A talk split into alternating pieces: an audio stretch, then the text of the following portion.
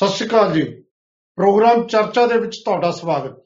ਪਿਆਰੇ ਦਰਸ਼ਕੋ ਕੱਲ 8 ਮਾਰਚ ਸੀ ਔਰ ਤੁਸੀਂ ਅੱਜ ਦੇ ਅਖਬਾਰਾਂ 'ਚ ਦੇਖਿਆ, ਸੁਰਖੀਆਂ ਬਣੀਆਂ ਹੋਈਆਂ ਨੇ ਔਰ ਕੱਲ ਦਾ ਦਿਨ ਇਤਿਹਾਸਕ ਦਿਨ ਬਣਿਆ। ਦੁਨੀਆ ਦੇ ਇਤਿਹਾਸ ਦੇ ਵਿੱਚ ਔਰਤਾਂ ਦਾ, ਕਿਸਾਨੀ ਔਰਤਾਂ ਦਾ ਸਭ ਤੋਂ ਵੱਡਾ ਇਕੱਠ ਕੱਲ ਦਿੱਲੀ 'ਚ ਦੇਖਣ ਨੂੰ ਮਿਲਿਆ। ਖਾਸ ਤੌਰ ਤੇ ਟਿਕਰੀ ਬਾਰਡਰ ਤੇ ਜਗਿੰਦਰ ਸਿੰਘ ਅਗਰਾਹਾਂ ਤਾਂ ਇਹ ਕਲੇਮ ਕਰਦੇ ਨੇ ਕਿ 70000 ਤੋਂ ਵੱਧ ਔਰਤਾਂ ਕੱਲੇ ਟਿਕਰੀ 'ਚ ਸੀ।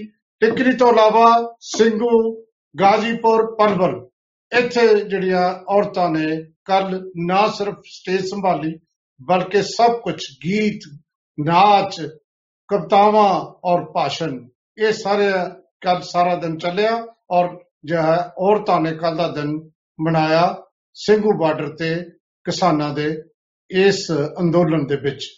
ਇਹ ਜਿਹੜਾ ਇਤਿਹਾਸਕ ਅੰਦੋਲਨ ਹੈ, ਕਿਉਂਕਿ ਇਤਿਹਾਸਕ ਕਿਉਂ ਕਹਿੰਦੇ, ਦੁਨੀਆ ਦਾ ਸਭ ਤੋਂ ਵੱਡਾ, ਸਭ ਤੋਂ ਲੰਬਾ ਸਮਾਂ ਚੱਲਣ ਵਾਲਾ ਤੇ ਕੱਲ ਦੁਨੀਆ ਨੇ ਦੇਖਿਆ ਕਿ ਸਭ ਤੋਂ ਜ਼ਿਆਦਾ ਇਕੱਠ ਜਿਹੜਾ ਹੈ, ਹੁਣ ਤੱਕ ਦਾ ਔਰਤਾਂ ਦਾ, ਦਿੱਲੀ ਦੇ ਵਿੱਚ ਦੇਖਿਆ ਗਿਆ। ਇਹ ਕੱਲ ਦੀ ਗੱਲ ਹੈ, ਲੇਕਿਨ ਇਸ ਤੋਂ ਪਹਿਲਾਂ ਵੀ ਦੁਨੀਆ ਮੰਨੀ। ਸ਼ਾਇਦ ਇਸੇ ਕਰਕੇ ਅਮਰੀਕਾ ਦੇ ਸਭ ਤੋਂ ਵੱਡੇ ਮੈਗਜ਼ੀਨ, ਜਿਹੜਾ ਸਾਰੀ ਦੁਨੀਆ ਦੇ ਵਿੱਚ ਜਾਂਦਾ ਸਰਕੂਲੇਟ ਹੁੰਦਾ ਹੈ ਟਾਈਮ ਮੈਗਜ਼ੀਨ ਦੇ ਫਰੰਟ ਪੇਜ ਤੇ ਇਹ ਫੋਟੋ ਕਵਰ ਫੋਟੋ ਇਸੇ ਕਰਕੇ ਜਿਹੜੀ ਹੈ ਔਰਤਾਂ ਦੀ ਲੱਗੀ ਸੀ, ਕਿਸਾਨੀ ਔਰਤਾਂ ਦੀ, ਜਿਹੜੀਆਂ ਇਹ ਸਿੰਘੂ ਬਾਰਡਰ ਤੇ ਬੈਠੀਆਂ ਕਿਸਾਨਾਂ ਦੇ ਸਾਥ ਦੇ ਰਹੀਆਂ ਨੇ। ਇਹ ਸਾਰੀ ਗੱਲਬਾਤ ਦੇ ਵਿੱਚ ਅਸੀਂ ਦੇਖ ਰਹੇ ਸੀ ਕਿ ਹਰ ਪਾਸੇ ਘੁੰਡ ਕੱਢਣ ਵਾਲੀਆਂ ਹਰਿਆਣਵੀ ਔਰਤਾਂ ਉਹ ਟਰੈਕਟਰ ਚਲਾ ਕੇ ਉੱਥੇ ਪਹੁੰਚ ਰਹੀਆਂ ਨੇ। ਪੰਜਾਬ ਦੀਆਂ ਔਰਤਾਂ ਬਹੁਤ ਜ਼ਿਆਦਾ ਜਿਹੜੇ ਆ, ਹੁਣ ਅਵੇਅਰ ਲੱਗਦੀਆਂ ਸੀ ਜਦੋਂ ਉਹਨਾਂ ਦੇ ਭਾਸ਼ਣ ਸੁਣੇ ਜਾਂਦੇ ਸੀ। ਇਹ ਨਹੀਂ ਕਿ ਉਹਨਾਂ ਨੇ ਮਹਿੰਦੀ ਨਹੀਂ ਲਾਈ, ਮਹਿੰਦੀ ਵੀ ਲਾਈ ਲੇਕਿਨ ਇਨਕਲਾਬੀ ਮਹਿੰਦੀ ਲਾਈ, ਇਨਕਲਾਬ ਦੀ ਮਹਿੰਦੀ ਲਾਈ। ਇਹ ਸਾਰਾ ਕੁਝ ਚੇਂਜ ਕਿਸ ਤਰ੍ਹਾਂ ਆ ਰਹੀ ਹੈ?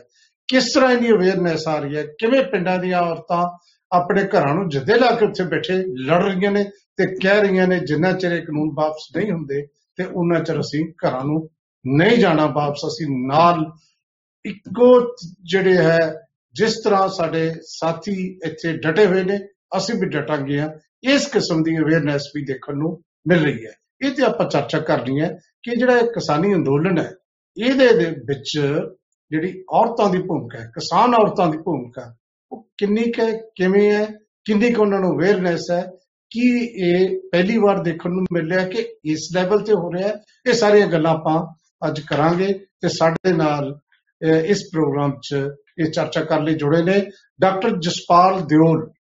Doctor Jaspal Deol Punjabi university ਦੇ ਥੀਏਟਰ ਐਂਡ ਟੈਲੀਵਿਜ਼ਨ ਵਿਭਾਗ ਦੇ ਮੁਖੀ ਨੇ, ਪ੍ਰੋਫੈਸਰ ਨੇ, ਨਾਲ ਸਾਡੇ ਪ੍ਰੋਫੈਸਰ ਮੰਜੂ ਮਿੱਟਾ ਜੀ ਨੇ, ਫਿਜ਼ਿਕਸ ਦੇ ਪ੍ਰੋਫੈਸਰ ਨੇ, ਲੇਕਿਨ ਬਹੁਤ ਬੇਵਾਕੀ ਨਾਲ ਆਪਣੀ ਗੱਲ ਕਹਿਣ ਲਈ ਮਸ਼ਹੂਰ ਨੇ, ਤੇ ਨਾਲ ਸਾਡੇ ਡਾਕਟਰ ਚਰਨਜੀਤ ਕੌਰ ਬਰਾੜ, ਲੇਖਕ ਨੇ, ਚਿੰਤਕ ਨੇ, ਪ੍ਰੋਫੈਸਰ ਰਹੇ ਨੇ ਪੰਜਾਬੀ ਯੂਨੀਵਰਸਿਟੀ ਪਟਿਆਲਾ ਚ, ਪੰਜਾਬੀ ਦੇ, ਔਰ ਖੁਦ ਟ੍ਰੇਡ ਯੂਨੀਅਨਿਸਟ ਰਹੇ ਨੇ, ਪ੍ਰਧਾਨ ਰਹੇ ਨੇ ਪੰਜਾਬੀ ਯੂਨੀਵਰਸਿਟੀ ਪਟਿਆਲਾ ਦੇ, ਤੇ ਨਾਲ ਸਾਡੇ ਸੰਦੀਪ ਕੌਰ ਨੇ, ਕਵਿਤਰੀ ਨੇ ਔਰ ਕਵਿਤਾ ਸੁਣਾਉਣਗੇ ਸਾਨੂੰ ਕਿਸਾਨਾਂ ਦੇ ਬਾਰੇ। ਔਰ ਇਸੇ ਤਰ੍ਹਾਂ ਪੰਜਾਬੀ ਦੀ ਹੋਰ ਪ੍ਰਸਿੱਧ ਕਵਿਤਰੀ ਸੁਖਵਿੰਦਰ ਅਮਰਤ ਵੀ ਸਾਡੇ ਨਾਲ ਥੋੜੀ ਦੇਰ ਬਾਅਦ ਜੁੜਨਗੇ। ਤੁਹਾਡਾ ਸਭ ਦਾ ਸਵਾਗਤ ਜੀ ਇਸ ਪ੍ਰੋਗਰਾਮ ਦੇ ਵਿੱਚ। ਡਾਕਟਰ ਚਰਨਜੀਤ, ਮੈਂ ਗੱਲ ਤੁਹਾਡੇ ਤੋਂ ਸ਼ੁਰੂ ਕਰਨੀ ਹੈ। ਤੁਸੀਂ ਤਾਂ ਉੱਥੇ ਜਾ ਕੇ ਵੀ ਭਾਸ਼ਣ ਦੇ ਕੇ ਆਏ। ਔਰ ਤੁਸੀਂ ਇਸ ਨੂੰ ਬਹੁਤ ਨੇੜਿਓਂ ਦੇਖਿਆ ਔਰ ਤੁਸੀਂ ਹਿੱਸਾ ਰਹੇ ਹੋ ਇਹ ਸਾਰੇ ਅੰਦੋਲਨ ਦਾ। ਕੀ ਕਹੋਗੇ? ਕੀ ਭੂਮਿਕਾ? ਕਿਵੇਂ ਬੰਨੀਏ? ਅੰਦੋਲਨ ਵਿੱਚ ਔਰਤਾਂ ਦੀ ਭੂਮਿਕਾ ਦੀ ਗੱਲਬਾਤ ਦਾ। ਹਾਂਜੀ। ਡਾਕਟਰ ਵਾਲੀਆ ਸਾਹਿਬ, ਇੱਕ ਤੇ ਸਭ ਤੋਂ ਪਹਿਲਾਂ ਨਾ, ਜਿਹੜਾ 8 ਮਾਰਚ ਦਾ ਦਿਨ ਹੈ, ਇਹ 19ਵੀਂ ਸਦੀ ਤੋਂ ਹੀ ਲੈ ਕੇ ਆਪਾਂ ਕਹਿ ਲਈਏ ਕਿ ਔਰਤਾਂ ਲਈ ਹੀ ਨਹੀਂ, ਸਾਰੀ ਸੰਸਾਰ ਦੀਆਂ ਔਰਤਾਂ ਲਈ ਹੀ ਇੱਕ ਕਿਸਮ ਦਾ ਮੁਕਤੀ ਮਾਰਗ ਵਜੋਂ, ਇੱਕ ਚਿੰਨ ਵਜੋਂ ਮਨਾਇਆ ਜਾਂਦਾ ਹੈ। ਠੀਕ ਹੈ? ਕੋਈ ਸਮਾਂ ਸੀ ਕਿ ਜਦੋਂ ਔਰਤਾਂ ਨੂੰ ਹਜੇ ਕੰਮ ਕਰਨ ਦਾ ਜਦੋਂ ਮੌਕਾ ਨਹੀਂ ਸੀ ਮਿਲਦਾ, ਤਾਂ ਉਸ ਵੇਲੇ 8 ਮਾਰਚ, ਆਪਾਂ ਕਹਿ ਲਈਏ ਕਿ 1857 ਦੀ ਜੇ ਅਸੀਂ ਗੱਲ ਕਰੀਏ ਕਿ ਨਿਊਯਾਰਕ ਦੇ ਵਿੱਚ 15000 ਔਰਤਾਂ ਨੇ ਇਕੱਠੀਆਂ ਹੋ ਕੇ ਚੰਗੀ ਪੁਲਿਸ ਤੋਂ ਕੁੱਟ ਖਾਧੀ ਕਿ ਆਪਣੇ ਕੰਮ ਲਈ ਅਧਿਕਾਰਾਂ ਦੀ ਮੰਗ ਕੀਤੀ ਸੀ। ਇਹ ਇੱਕ ਬਹੁਤ ਆਪਾਂ ਕਹਿ ਲਈਏ ਆਪਣੇ ਆਪ ਦੇ ਵਿੱਚ ਇੱਕ ਨਵਾਂ ਸੂਰਜ ਚੜ੍ਹਨ ਵਾਲੀ ਗੱਲ ਸੀ। ਤੇ ਅੱਜ ਉਦੋਂ ਤੋਂ ਲੈ ਕੇ ਹੁਣ ਸਾਡੇ ਲਈ ਇਹ ਦਿਨ ਕੀ ਮਹੱਤਵ ਰੱਖਦਾ, ਖਾਸ ਕਰਕੇ ਕਿਸਾਨੀ ਅੰਦੋਲਨ ਸਮੇਂ। ਮੈਂ ਤੁਹਾਨੂੰ ਇੱਕ ਉਦਾਹਰਨ ਦੇਣਾ ਚਾਹਾਂਗੀ ਕਿ ਕੱਲ ਮੈਂ ਆਪਣੇ ਪੇਕੇ ਪਿੰਡ ਦੇ ਵਿੱਚ ਗਈ ਹੋਈ ਸੀ ਤੇ ਉਸ ਸਮੇਂ ਉਸ ਅੰਦੋਲਨ ਦੇ ਵਿੱਚ ਹਿੱਸਾ ਲੈਣ ਦੇ ਲਈ ਔਰਤਾਂ ਗੁਰਦੁਆਰਾ ਸਾਹਿਬ ਦੇ ਵਿੱਚ ਇਕੱਠੀਆਂ ਹੋਈਆਂ ਸਨ ਤੇ ਜਿੰਨੀਆਂ ਔਰਤਾਂ ਨੇ ਆਪਣੇ ਨਾਂ ਲਿਖਾਏ ਹੋਏ ਸੀ, ਉਸ ਤੋਂ ਦੁੱਗਣੀ ਤਿੱਗਣੀ ਮਾਰ- ਮਾਤਰਾ ਦੇ ਵਿੱਚ ਔਰਤਾਂ ਉੱਥੇ ਇਕੱਠੀਆਂ ਹੋਈਆਂ ਕਿ ਉਹਨਾਂ ਔਰਤਾਂ ਨੇ ਇਕੱਠੇ ਹੋ ਕੇ ਆਪਣੀ ਜਿਹੜੀ ਫੰਡ ਰੇਂਜਿੰਗ ਹੈ, ਉਹ ਖੁਦ ਆਪਣੇ ਆਪ ਕੀਤੀ ਹੋਈ ਸੀ। ਤੇ ਜਦੋਂ ਉਹਨਾਂ ਨੇ ਕਿਹਾ ਕਿ ਉਹ ਜਿਹੜੀਆਂ ਪਹਿਲੇ ਪੱਧਰ ਤੇ ਔਰਤਾਂ ਸੀ ਸਿਰਫ ਉਹੀ ਚਲੀਆਂ ਜਾਣ ਕਿਉਂਕਿ ਹੁਣ ਮੌਕੇ ਤੇ ਪ੍ਰਬੰਧ ਨਹੀਂ ਹੋ ਸਕਦਾ। ਹੈਰਾਨੀ ਵਾਲੀ ਗੱਲ ਹੈ ਕਿ ਔਰਤਾਂ ਨੇ ਦੱਸਿਆ ਕਿ ਅਸੀਂ ਇਕੱਲੀਆਂ ਨੇ 58000 ਰੁਪਇਆ ਇਕੱਠਾ ਕੀਤਾਗਾ ਤੇ ਤੁਸੀਂ ਸਾਡਾ ਹੁਣੇ ਹੀ ਪ੍ਰਬੰਧ ਕਰ ਸਕਦੇ ਹੋ ਤਾਂ ਠੀਕ ਹੈ ਨਹੀਂ ਅੱਗੇ ਤੋਂ ਜਦੋਂ ਵੀ ਅਸੀਂ ਕੰਦਾ ਕਿਸਾਨੀ ਅੰਦੋਲਨ ਦੇ ਵਿੱਚ ਹਿੱਸਾ ਲੈਣ ਜਾਵਾਂਗੇ। Doctor Hello? ਬਰਾੜ ਦਿੱਲੀ ਜਾਣ ਲਈ ਕਹਿ ਰਹੀਆਂ ਸੀ। ਹਾਂਜੀ ਹਾਂਜੀ ਦਿੱਲੀ ਜਾਣ ਲਈ। ਤਾਂ ਉਹਨਾਂ ਨੇ ਕਿਹਾ ਕਿ ਅਸੀਂ ਪ੍ਰਬੰਧ ਵੀ ਆਪਣੇ ਆਪ ਹੀ ਕਰ ਲਿਆ ਕਰਾਂਗੀਆਂ। ਮੈਨੂੰ ਇਸ ਗੱਲ ਦੀ। ਇੰਨੀ ਜ਼ਿਆਦਾ ਖੁਸ਼ੀ ਹੋਈ ਕਿ ਔਰਤਾਂ ਦੇ ਵਿੱਚ ਇਸ ਅੰਦੋਲਨ ਨੂੰ ਲੈ ਕੇ ਇੰਨੀ ਜ਼ਿਆਦਾ ਇਹਦੀ ਗੱਲ ਚ ਥੋੜਾ ਸਵਾਲ ਜਿਹੜਾ ਕੀਤਾ ਉਹ ਦੱਸੋ ਵੀ ਇਹ ਜਿਹੜੀ ਅਵੇਅਰਨੈਸ ਆਈ ਹੈ ਖਾਸ ਤੌਰ ਤੇ ਖੇਤੀ ਕਾਨੂੰਨਾਂ ਲਈ ਇਹ ਕਿਵੇਂ ਇੰਨੀ ਜ਼ਿਆਦਾ ਅਸਲ ਦੇ ਵਿੱਚ ਜੀ ਇਹ ਜਿਹੜੀ ਅਵੇਅਰਨੈਸ ਹੈ ਨਾ ਇਹ ਕੋਈ ਇੱਕ ਦਿਨ ਚ ਤਾਂ ਆਉਂਦੀ ਨਹੀਂ। ਜੇ ਆਪਾਂ ਕਹੀਏ ਕਿ ਹੁਣੇ ਹੀ ਕਿਸਾਨੀ ਅੰਦੋਲਨ ਦੇ ਵਿੱਚ ਔਰਤਾਂ ਜਾਗਰਤ ਹੋਈਆਂ, ਇਹੋ ਜੀ ਗੱਲ ਨਹੀਂ। ਕਿ ਇਹ ਚੇਤਨਾ ਫੈਲਣ ਦੇ ਵਿੱਚ ਵੀ ਤੁਸੀਂ ਚੰਗੀ ਤਰ੍ਹਾਂ ਜਾਣਦੇ ਹੋ ਕਿ ਸਦੀਆਂ ਲੱਗ ਜਾਂਦੀਆਂ ਨੇਗੀਆਂ। ਔਰਤਾਂ ਜਿਹੜੀਆਂ ਸਿਆਣੀਆਂ ਸੀ ਜਿਹੜੀਆਂ ਪੜ੍ਹੀਆਂ ਲਿਖੀਆਂ ਸੀ ਜਿਹੜੀਆਂ ਇਹ ਗੱਲ ਨੂੰ ਸਮਝਦੀਆਂ ਸੀ ਸੰਸਾਰ ਪੱਧਰ ਤੇ ਹੀ ਇਹੋ ਜਿਹੀਆਂ ਆਵਾਜ਼ਾਂ ਤਾਂ ਉੱਠਦੀਆਂ ਹੀ ਸੀ ਔਰਤ ਦੀ ਮੁਕਤੀ ਮਾਰਗ ਲਈ। ਪਰ ਹੁਣ ਸਾਡੇ ਦੇਸ਼ ਦੇ ਵਿੱਚ ਜਦੋਂ ਅਸੀਂ ਗੱਲ ਕਰੀਏ ਕਿ ਜਿਹੜਾ ਇਹ ਕਿਸਾਨੀ ਅੰਦੋਲਨ ਹੈ ਇਹ ਇੱਕ ਜਨ ਅੰਦੋਲਨ ਬਣ ਚੁੱਕਿਆ ਹੈ। ਭਾਵੇਂ ਇਹ ਗੱਲ ਪਹਿਲਾਂ ਪੰਜਾਬ ਤੋਂ ਸ਼ੁਰੂ ਹੋਈ ਸੀ ਪੰਜਾਬ ਦੇ ਨਾਲ ਜਦੋਂ ਹਰਿਆਣਾ ਤੋਂ ਗੱਲ ਹੋਈ ਤੇ ਫਿਰ ਅੱਗੇ ਤੁਸੀਂ ਜਿਹੜੇ ਵੱਖ-ਵੱਖ ਜਿਵੇਂ ਬਾਰਡਰਸ ਦੇ ਨਾਂ ਲਏ ਹੈਗੇ ਆ ਸਰਬਜੀਤ ਜਿਹੜੀ ਤੁਸੀਂ ਗੱਲ ਕਹਿ ਰਹੇ ਹੋ ਨਾ ਵੀ ਗੁਰਦੁਆਰੇ 'ਚ ਇਕੱਠ ਹੋਇਆ ਤੁਹਾਡੇ ਪੇਕੇ ਹਾਂਜੀ। ਪਿੰਡ ਉੱਥੇ ਹਾਂਜੀ। ਜ਼ਿਆਦਾ ਜ਼ਰੂਰੀ ਨਹੀਂ ਕਿ ਸਾਰੀਆਂ ਪੜ੍ਹੀਆਂ ਲਿਖੀਆਂ ਹੋਣ ਮੇਰਾ ਸਵਾਲ ਇਹ ਹੈ ਹਾਂਜੀ। ਜੇ ਉੱਥੇ 100 ਔਰਤਾਂ ਇਕੱਠੀਆਂ ਸੀ 100 ਦੀਆਂ 100 ਨੂੰ ਹਾਂਜੀ। ਪਤਾ ਸੀ ਵੀ ਖੇਤੀ ਕਾਨੂੰਨ ਕੀ ਨੇ ਬਿਲਕੁਲ ਜੀ ਬਿਲਕੁਲ ਸਾਰੀਆਂ ਔਰਤਾਂ ਨੂੰ ਪਤਾ ਸੀ ਜਾਣ ਦੇ ਵਿੱਚ ਉਹਨਾਂ ਦਾ ਪੂਰਾ ਉਤਸ਼ਾਹ ਸੀ ਜਿਹੜੀਆਂ ਨਹੀਂ ਵੀ ਜਾ ਸਕਦੀਆਂ ਸੀ ਤੇ ਉਹਨਾਂ ਨੂੰ ਇਸ ਤਰ੍ਹਾਂ ਸੀ ਕਿ ਸਾਡੀ ਵਾਰੀ ਹੁਣ ਇਸ ਤੋਂ ਬਾਅਦ ਕਦੋਂ ਆਏਗੀ ਉਹ ਪੂਰੀ ਤਰ੍ਹਾਂ ਇਹ ਸਾਰੇ ਕਾਨੂੰਨਾਂ ਬਾਰੇ ਚੇਤਨ ਸੀਗੀਆਂ ਚੰਗੀ ਤਰ੍ਹਾਂ।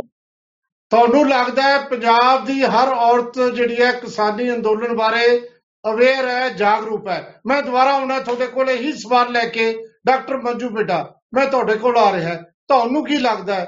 ਪੜ੍ਹੇ ਲਿਖੇ ਜਿਹੜੀਆਂ ਤੁਸੀਂ ਸਾਰੇ ਪ੍ਰੋਫੈਸਰ ਹੋ ਲੇਕਿਨ ਜਿਹੜੀ ਪਿੰਡ 'ਚ ਰਹਿ ਰਹੀ ਔਰਤ ਹੈ ਉਹ ਕਿੰਨੀ ਕੁ ਅਵੇਅਰ ਹੈ ਔਰ ਕਿਵੇਂ ਦੇਖਦੇ ਹੋ ਉਹਨਾਂ ਦਾ ਰੋਲ ਨੂੰ ਇਸ ਅੰਦੋਲਨ 'ਚ? ਵਾਲੀਆ ਸਾਹਿਬ, ਮੈਂ ਤੁਹਾਨੂੰ ਇੱਕ ਗੱਲ ਯਾਦ ਕਰਾਉਣਾ ਚਾਹਾਂਗੀ। ਲੈਨਿਨ ਨੇ 1918 ਚ ਕਿਹਾ ਸੀਗਾ, ਉਹ ਕਹਿੰਦਾ, ਕਿਸੇ ਵੀ ਲਿਬਰੇਸ਼ਨ ਮੂਵਮੈਂਟ ਦੀ ਅਗਰ ਤੁਸੀਂ ਸਕਸੈਸ ਦਾ ਪੱਧਰ ਨਾਪਣਾ ਹੈ, ਤਾਂ ਉਹਦੇ ਵਿੱਚ ਤੁਸੀਂ ਇਹ ਦੇਖੋ ਕਿ ਔਰਤਾਂ ਦੀ ਸ਼ਮੂਲੀਅਤ ਕਿੰਨੀ ਹੈਗੀ ਹੈ। ਔਰਤਾਂ ਦੀ ਸ਼ਮੂਲੀਅਤ ਤੇ ਮੁਨਸਰ ਕਰਦਾ ਹੈ ਕਿ ਕੋਈ ਲਿਬਰੇਸ਼ਨ ਮੂਵਮੈਂਟ ਜਾਂ ਕੋਈ ਵੀ ਮੂਵਮੈਂਟ ਜਿਹੜੀ ਹੈਗੀ ਆ, ਅੱਜ ਤੱਕ ਵਰਲਡ ਦੇ ਵਿੱਚ ਆਈ ਹੈ, ਉਹਦੇ ਵਿੱਚ ਔਰਤਾਂ ਦੀ ਸ਼ਮੂਲੀਅਤ ਕਿੰਨੀ ਸੀ। ਇਹਦੇ ਪਿੱਛੇ ਜਾਣਕਾਰੀ ਮੈਟਰ ਤਾਂ ਬਾਅਦ ਚ ਕਰਦੀ ਹੈ ਕਿ ਕਾਨੂੰਨ ਕਿੰਨੇ ਪਤਾ ਨੇ ਉਹਨਾਂ ਨੂੰ। ਸਭ ਤੋਂ ਪਹਿਲੀ ਚੀਜ਼ ਜਿਹੜੀ ਮੈਟਰ ਕਰਦੀ ਹੈ ਦੈਟ ਇਜ਼ ਕਿਸੇ ਵੀ ਅੰਦੋਲਨ ਦੇ ਨਾਲ ਕਿਸੇ ਵੀ ਜਦੋਜਹਿਦ ਦੇ ਨਾਲ ਇਮੋਸ਼ਨ ਦਾ ਜੁੜਨਾ। ਕਿਉਂਕਿ ਇਮੋਸ਼ਨ ਦੇ ਜੁੜ- ਜੁੜਨ ਤੋਂ ਬਗੈਰ ਲੋਕਾਈ ਨਹੀਂ ਜੁੜਦੀ। ਤੇ ਇਮੋਸ਼ਨਲ ਕੋਸ਼ਟ ਜਿਹੜਾ ਹੁੰਦਾ ਹੈ ਉਹ ਔਮਨ ਦਾ ਮੈਨ ਨਾਲੋਂ ਜ਼ਿਆਦਾ ਹੁੰਦਾ ਹੈ।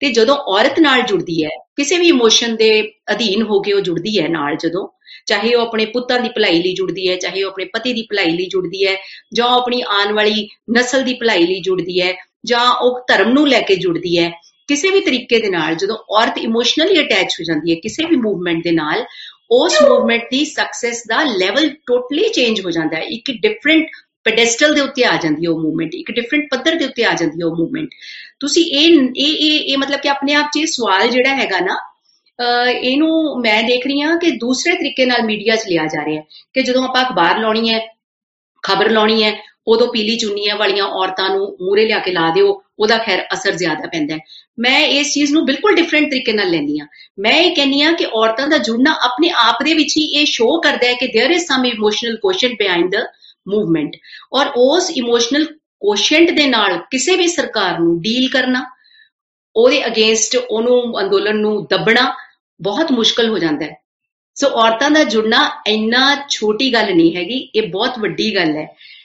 ਉਹ ਕਾਨੂੰਨ ਜਾਣਦੀਆਂ ਕਿ ਨਹੀਂ ਜਾਣਦੀਆਂ, ਇਹ ਬਾਤ ਦੀ ਗੱਲ ਹੈ। ਸਭ ਤੋਂ ਪਹਿਲੀ ਗੱਲ ਹੈ ਮੈਂ ਡਾਕਟਰ, ਬੇਟਾ ਤੁਹਾਡੇ ਨਾਲ ਇਸ ਕਰਕੇ ਸਹਿਮਤ ਹਾਂ ਕਿ ਮੈਂ ਡੇਢ ਕੁ ਦੋ ਘੰਟੇ ਪਹਿਲਾਂ ਭਵਾਨੀਗੜ੍ਹ ਚ ਕਿਤੇ ਮੈਨੂੰ ਜਾਣਾ ਪਿਆ ਇੱਕ ਭੋਗ ਦੇ ਵਿੱਚ ਤੇ ਉੱਥੇ ਮੇਰੇ ਕੋਲ ਇੱਕ 80 ਸਾਲ ਦੀ ਉਹ ਬੇਬੇ ਆਈ ਜਿਹਦੀ ਵੀਡੀਓ ਸਭ ਨੇ ਦੇਖੀ ਹੈ ਸਿੰਘੂ ਬਾਰਡਰ ਤੇ ਜਦੋਂ ਉਹ ਗਈ। ਤੇ ਮੈਨੂੰ ਕਹਿੰਦੀ, ਪੁੱਤ, ਮੈਂ ਤੁਹਾਡਾ ਪ੍ਰੋਗਰਾਮ ਵੀ ਦੇਖਦੀ ਐ, ਪਰ ਇਹ ਕਿੰਨਾ ਕੁ ਚਿਰ 24 ਸਾਲ ਹੋ ਗਏ, ਮੇਰਾ ਬੇਟਾ ਕੈਨੇਡਾ ਗਿਆ ਹੋਇਆ ਹੈ। ਮੈਂ ਕਿ, ਸਾਨੂੰ ਬਾਹਰ ਭੇਜ ਰਹੇ ਨੇ? ਮੈਂ ਕਿਹਾ, ਤੁਸੀਂ ਕਿਉਂ ਗਏ? ਕਹਿੰਦੀ, ਪੁੱਤ 80 ਸਾਲ ਅਸੀਂ ਸੰਭਾਲ ਕੇ ਰੱਖੀ ਹੈ ਤੇ ਹੁਣੇ ਲੈ ਜਾਊਗਾ। ਮਦਰ, ਜਿਹੜੀ ਗੱਲ ਹੈ ਨਾ, ਔਰਤਾਂ ਦੇ ਅਲੱਗ-ਅਲੱਗ ਵੀ ਕੱਲਾ ਉਹ ਨਹੀਂ ਹੈ। ਹੁਣ 80 90 ਸਾਲ ਦੀ ਜੇ ਬੇਬੇ ਉੱਥੇ ਜਾ ਕੇ ਬੈਠਦੀ ਹੈ ਤੁਸੀਂ ਵੀ ਦੇਖੀ ਉਹਦੀ ਵੀਡੀਓ ਵਾਇਰਲ ਹੋਈ ਹੈ ਤੇ ਉਹ ਇਹ- ਉਹਦਾ, ਉਹਦੇ ਪਿੱਛੇ ਰੀਜ਼ਨ ਇਹ ਹੈ ਕਿ ਅਸੀਂ ਆਪਦੇ ਬੱਚਿਆਂ ਦੀ ਜ਼ਮੀਨ ਨਹੀਂ ਜਾਣ ਦੇਣੀ ਇਹ ਬਹੁਤ ਹੋਰ ਵੀ ਬੜੇ ਰੀਜ਼ਨ ਹੋਣਗੇ। ਮੈਂ ਡਾਕਟਰ ਮੰਜੂ, ਮੈਂ ਤੁਹਾਡੇ ਬਿਲਕੁਲ ਸਹਿਮਤ ਹਾਂ। ਇਹ ਕੋਈ ਜ਼ਰੂਰੀ ਨਹੀਂ ਕਿ ਉਹਨਾਂ ਨੂੰ ਕਾਨੂੰਨ ਬਾਰੇ ਪਤਾ ਹੋਵੇ, ਲੇਕਿਨ ਉਹਨਾਂ ਦੀ ਸਮੂਲੀਅਤ ਜਿਹੜੀ ਹੈ, ਇਹ ਬਹੁਤ ਵੱਡੇ ਮਾਇਨੇ ਰੱਖਦੀ ਹੈ। ਮੈਂ ਇਹ- ਇਹੀ ਚਰਚਾ ਨੂੰ ਆਪਾਂ ਜਾਰੀ ਰੱਖਣਾ। ਬਸ ਇੱਕ ਛੋਟਾ ਜਿਹਾ ਬ੍ਰੇਕ ਲੈਣਾ ਪੈਣਾ। ਹੈ। ਇੱਕ ਲੈਣਾ ਛੋਟਾ ਬ੍ਰੇਕ ਬ੍ਰੇਕ ਤੋਂ ਬਾਅਦ ਫਿਰ ਮਿਲਦੇ ਹਾਂ।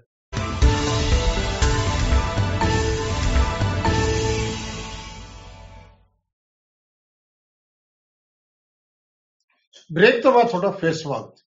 ਡਾਕਟਰ ਜਸਪਾਲ ਦਿਓਲ, ਮੈਂ ਤੁਹਾਡੇ ਕੋਲ ਆਉਣਾ ਹੈ। ਡਾਕਟਰ ਜਸਪਾਲ, ਤੁਸੀਂ ਥੀਏਟਰ ਟੈਲੀਵਿਜ਼ਨ ਦੇ ਹੈਡ ਹੋ। ਔਰ ਤੁਹਾਡੇ ਮੈਂ ਦੇਖ ਰਿਹਾ ਸੀ ਕੋਈ ਭੰਡ ਬਣ ਕੇ, ਕਿ ਕੋਈ ਨਾਟਕ ਕਰਕੇ, ਕੋਈ ਅਲੱਗ-ਅਲੱਗ ਤਰੀਕੇ ਨਾਲ, ਅਲੱਗ-ਅਲੱਗ ਬਣਗੀਆਂ ਨਾਲ ਉੱਥੇ ਲੋਕਾਂ ਨੂੰ ਅਵੇਅਰ ਕਰ ਰਹੇ ਨੇ। ਔਰ ਮੈਂ ਸਮਝਦਾ ਕਿ ਸਭ ਦਾ ਰੋਲ ਹੈ ਇਸ ਗੱਲ ਦੇ ਵਿੱਚ। ਲੇਕਿਨ ਇਹ ਜਿਹੜੇ ਤੁਹਾਡੀ ਵਿਧਾ ਦਾ ਵੀ ਬਹੁਤ ਵੱਡਾ ਰੋਲ ਮੈਂ ਦੇਖਿਆ ਉੱਥੇ। ਤੇ ਤੁਹਾਡਾ ਆਪਣਾ, ਤੁਹਾਡੀ ਭੂਮਿਕਾ ਜਾਂ ਤੁਸੀਂ ਕਿਵੇਂ ਸਮਝਦੇ ਹੋ ਔਰਤਾਂ ਦੀ ਭੂਮਿਕਾ ਨੂੰ? ਡਾਕਟਰ ਜਸਪਾਲ ਦਿਓ ਅਹ, ਡਾਕਟਰ ਸਾਹਿਬ, ਅਹ, ਪਿਛਲੇ ਸਾਲ ਅਸੀਂ, ਅਹ, ਯੂਨੀਵਰਸਿਟੀ ਦੇ ਵਿੱਚ ਇੱਕ ਨਾਟਕ, ਪਗੜੀ ਸੰਭਾਲ ਜੱਟਾ ਕੀਤਾ ਸੀ, ਜਿਹਦੇ ਬਾਰੇ ਸ਼ਾਇਦ ਤੁਹਾਨੂੰ ਪਤਾ ਹੀ ਹੋਵੇਗਾ ਤੇ ਯੂਨੀਵਰਸਿਟੀ ਵੱਲੋਂ ਡਿਪਾਰਟਮੈਂਟ ਨੂੰ ਇਹ ਕੰਮ ਦਿੱਤਾ ਗਿਆ ਸੀ ਵੀ ਜਿਹੜਾ ਇਹ ਅਗਰੇਰੀਅਨ ਕ੍ਰਾਈਸਿਸ ਹੈ ਅਸੀਂ ਇਹਦੇ ਉੱਤੇ ਕੀ ਕਰ ਸਕਦੇ ਹਾਂ? ਤੇ ਅਸੀਂ ਕਿਹਾ ਜੀ, ਅਸੀਂ ਨਾਟਕ ਕੀ ਕਰ ਸਕਦੇ ਤੇ ਉਹਦੇ ਵਿੱਚ ਜਿਹੜੇ ਅਸੀਂ ਔਰਤ ਪਾਤਰ ਲਿਆਂਦੇ ਸੀ, ਡਾਕਟਰ ਸਾਹਿਬ, ਉਸ ਔਰਤ ਦਾ ਜਿਹੜਾ ਹਸਬੰਡ ਹੈ, ਉਹ ਸੁਈਸਾਈਡ ਕਰ ਲੈਂਦਾ, ਪਾਤਰ ਦਾ। ਤੇ ਅਸੀਂ ਉਹਦੇ ਨਾਲ ਲੋਕਾਂ ਨੂੰ ਇਮੋਸ਼ਨਲਾਈਜ਼ ਕਰਨ ਦੀ ਬਜਾਏ, ਉਹ ਔਰਤ ਆਪਣੇ ਬੱਚਿਆਂ ਨੂੰ ਕਹਿੰਦੀ ਹੈ ਵੀ ਉਹ ਤਾਂ ਕਮਜ਼ੋਰ ਸੀ, ਉਹ ਡਰ ਗਿਆ। ਮੈਂ ਨਹੀਂ ਮਰਨਾ, ਮੈਂ ਮੈਂ ਖੜੂੰਗੀ, ਮੈਂ ਲੜੂੰਗੀ, ਉਹਨੇ ਸਾਡਾ ਸਾਥ ਨਹੀਂ ਦਿੱਤਾ। ਅਸੀਂ ਉਹਨੂੰ, ਅਸੀਂ ਦਰਸ਼ਕ ਨੂੰ ਉਹਦੇ ਨਾਲ ਇਮੋਸ਼ਨਲਾਈਜ਼ ਨਹੀਂ ਕਰਨਾ ਚਾਹਿਆ। ਅਸੀਂ ਔਰਤਾਂ, ਮੈਂ ਦੇਖਿਆ ਕਿ ਬੰਦੇ ਜ਼ਿਆਦਾ ਸੁਈਸਾਈਡ ਕਰ ਰਹੇ ਨੇ, ਔਰਤਾਂ ਕੰਪੈਰੀਟਿਵਲੀ ਘੱਟ ਸੁਈਸਾਈਡ ਕਰਦੀਆਂ ਨੇ। ਇਹਦਾ ਇਹਦਾ ਇਹਦਾ ਮਤਲਬ ਕੀ ਹੈ? ਇਹਦਾ ਮਤਲਬ ਹੈ ਕਿ ਔਰਤ ਤਾਕਤਵਰ ਹੈ। ਇਸ ਨੂੰ ਸਮਝਣ ਦੀ ਲੋੜ ਹੈ। ਦੂਜੀ ਗੱਲ ਜਿਹੜੀ ਪੰਜਾਬ ਦੀਆਂ ਔਰਤਾਂ ਦੀ ਕਿਸਾਨੀ ਅੰਦੋਲਨ ਦੇ ਵਿੱਚ ਭੂਮਿਕਾ ਦੀ ਗੱਲ ਹੈ ਮੈਂ 1999 ਤੋਂ ਲੈ ਕੇ 2003 ਤੱਕ ਨਾਟਕਕਾਰ ਗੁਰਸ਼ਰਨ ਸਿੰਘ ਨਾਲ ਕੰਮ ਕੀਤਾ ਹੈ ਕਿਉਂਕਿ ਮੇਰੀ ਪੀ ਐਚ ਡੀ ਉਹਨਾਂ ਤੇ ਸੀ। ਮੈਂ 4-5 ਸਾਲ ਚ ਬਹੁਤ ਅ, ਪਿੰਡਾਂ ਚ ਅ, ਦੂਰ ਤੱਕ ਜਾ ਕੇ ਦੇਖਿਆ ਕਿ ਇੱਕ ਤਾਂ ਜਿਹੜਾ ਔਰਤ ਜਾਗਰਤੀ ਮੰਚ ਹੈ ਪੰਜਾਬ ਦੇ ਵਿੱਚ ਉਹਦੇ ਬਹੁਤ ਜ਼ਿਆਦਾ ਪ੍ਰੋਗਰਾਮ ਹੁੰਦੇ ਨੇ ਔਰ ਇੰਨੇ ਇੰਨੇ ਵਧੀਆ ਪ੍ਰੋਗਰਾਮ ਹੁੰਦੇ ਨੇ, ਹਰ ਕੰਮ ਉਹ ਚ ਔਰਤਾਂ ਕਰਦੀਆਂ ਨੇ। ਤੇ ਨਾਟਕਕਾਰ ਗੁਰਸ਼ਰਨ ਸਿੰਘ ਦਾ ਇੱਕ ਅਸੂਲ ਸੀ। ਅੱਜ ਮੈਂ ਉਹਨਾਂ ਨੂੰ ਯਾਦ ਕਰ ਰਹੀ ਹਾਂ ਕਿ ਜੇਕਰ ਉਹਨਾਂ ਦੇ ਹੁੰਦਿਆਂ ਸ਼ਾਇਦ ਇਹੋ ਜਿਹਾ ਸ- ਅਹ ਇਨ- ਅੰਦੋਲਨ ਹੁੰਦਾ ਤੇ ਉਹ ਆਪਣੇ ਆਪ, ਆਪਣੀ ਜਿਹੜੀ ਕੰਟਰੀਬਿਊਸ਼ਨ ਸੀ, ਸ਼ਾਇਦ ਦੇਖ ਪਾਉਂਦੇ। ਪਰ ਮੈਂ ਇਸ ਅੰਦੋਲਨ ਦੇ ਵਿੱਚ ਉਹਨਾਂ ਦੀ ਭੂਮਿਕਾ ਨੂੰ ਬਹੁਤ ਅਹ, ਬਹੁਤ ਮਤਲਬ ਅਹ, ਇਮ- ਅਹ, ਵੱਡੀ ਵੱਡੀ ਕੰਟਰੀਬਿਊਸ਼ਨ ਉਹਨਾਂ ਦੀ ਦੇਖਦੀ ਹੈ। ਜਦੋਂ ਉਹ ਪਿੰਡ 'ਚ ਜਾਂਦੇ ਸੀ ਜਦੋਂ ਤੱਕ ਔਰਤਕ ਦਰਸ਼ਕਾਂ ਨਾ- ਨਾਟਕ ਦੇਖਣ ਨਹੀਂ ਸੀ ਆਉਂਦੀਆਂ ਉਹ ਨਾਟਕ ਬੰਦ ਕਰ ਦਿੰਦੇ ਸੀ। ਸਪੈਸ਼ਲ ਦੋ ਤਿੰਨ ਪਿੰਡਾਂ 'ਚ ਤਾਂ ਇਹ ਹੋਇਆ ਕਿ ਪ੍ਰਬੰਧਕਾਂ ਨੂੰ ਕਿਹਾ ਜਾ ਕੇ ਔਰਤਾਂ ਨੂੰ ਲੈ ਕੇ ਆਓ। ਜਿਹੜਾ ਪਿਛਲੇ ਸਮੇਂ ਦਾ ਖੱਬੇ ਪੱਖੀ ਜਥੀਆਂ ਜਥੇਬੰਦੀਆਂ ਦਾ ਪੰਜਾਬ ਦੇ ਵਿੱਚ ਕੰਮ ਹੈ, ਬਹੁਤ ਸਾਰੀਆਂ ਜਥੇਬੰਦੀਆਂ ਨੇ, ਕੋਈ ਇੱਕ ਨਹੀਂ ਹੈ, ਔਰ ਉਹ ਜਥੇਬੰਦੀਆਂ ਦਾ ਜਿਹੜਾ ਲਗਾਤਾਰਤਾ ਨਾਲ ਕੰਮ ਹੈ, ਖਾਸ ਕਰਕੇ ਮਜ਼ਦੂਰਾਂ ਨਾਲ ਤੇ ਨਿਮਨ ਕਿਸਾਨੀ ਦੇ ਨਾਲ। ਇਹ ਜਿਹੜੇ ਅੰਦੋਲਨ ਦੇ ਵਿੱਚ ਅਸੀਂ ਅੱਜ ਜਾਗਰਤੀ ਦੇਖਦੇ ਹਾਂ, ਉਹਦੀ ਬਹੁਤ ਵੱਡੀ ਕੰਟਰੀਬਿਊਸ਼ਨ ਹੈ।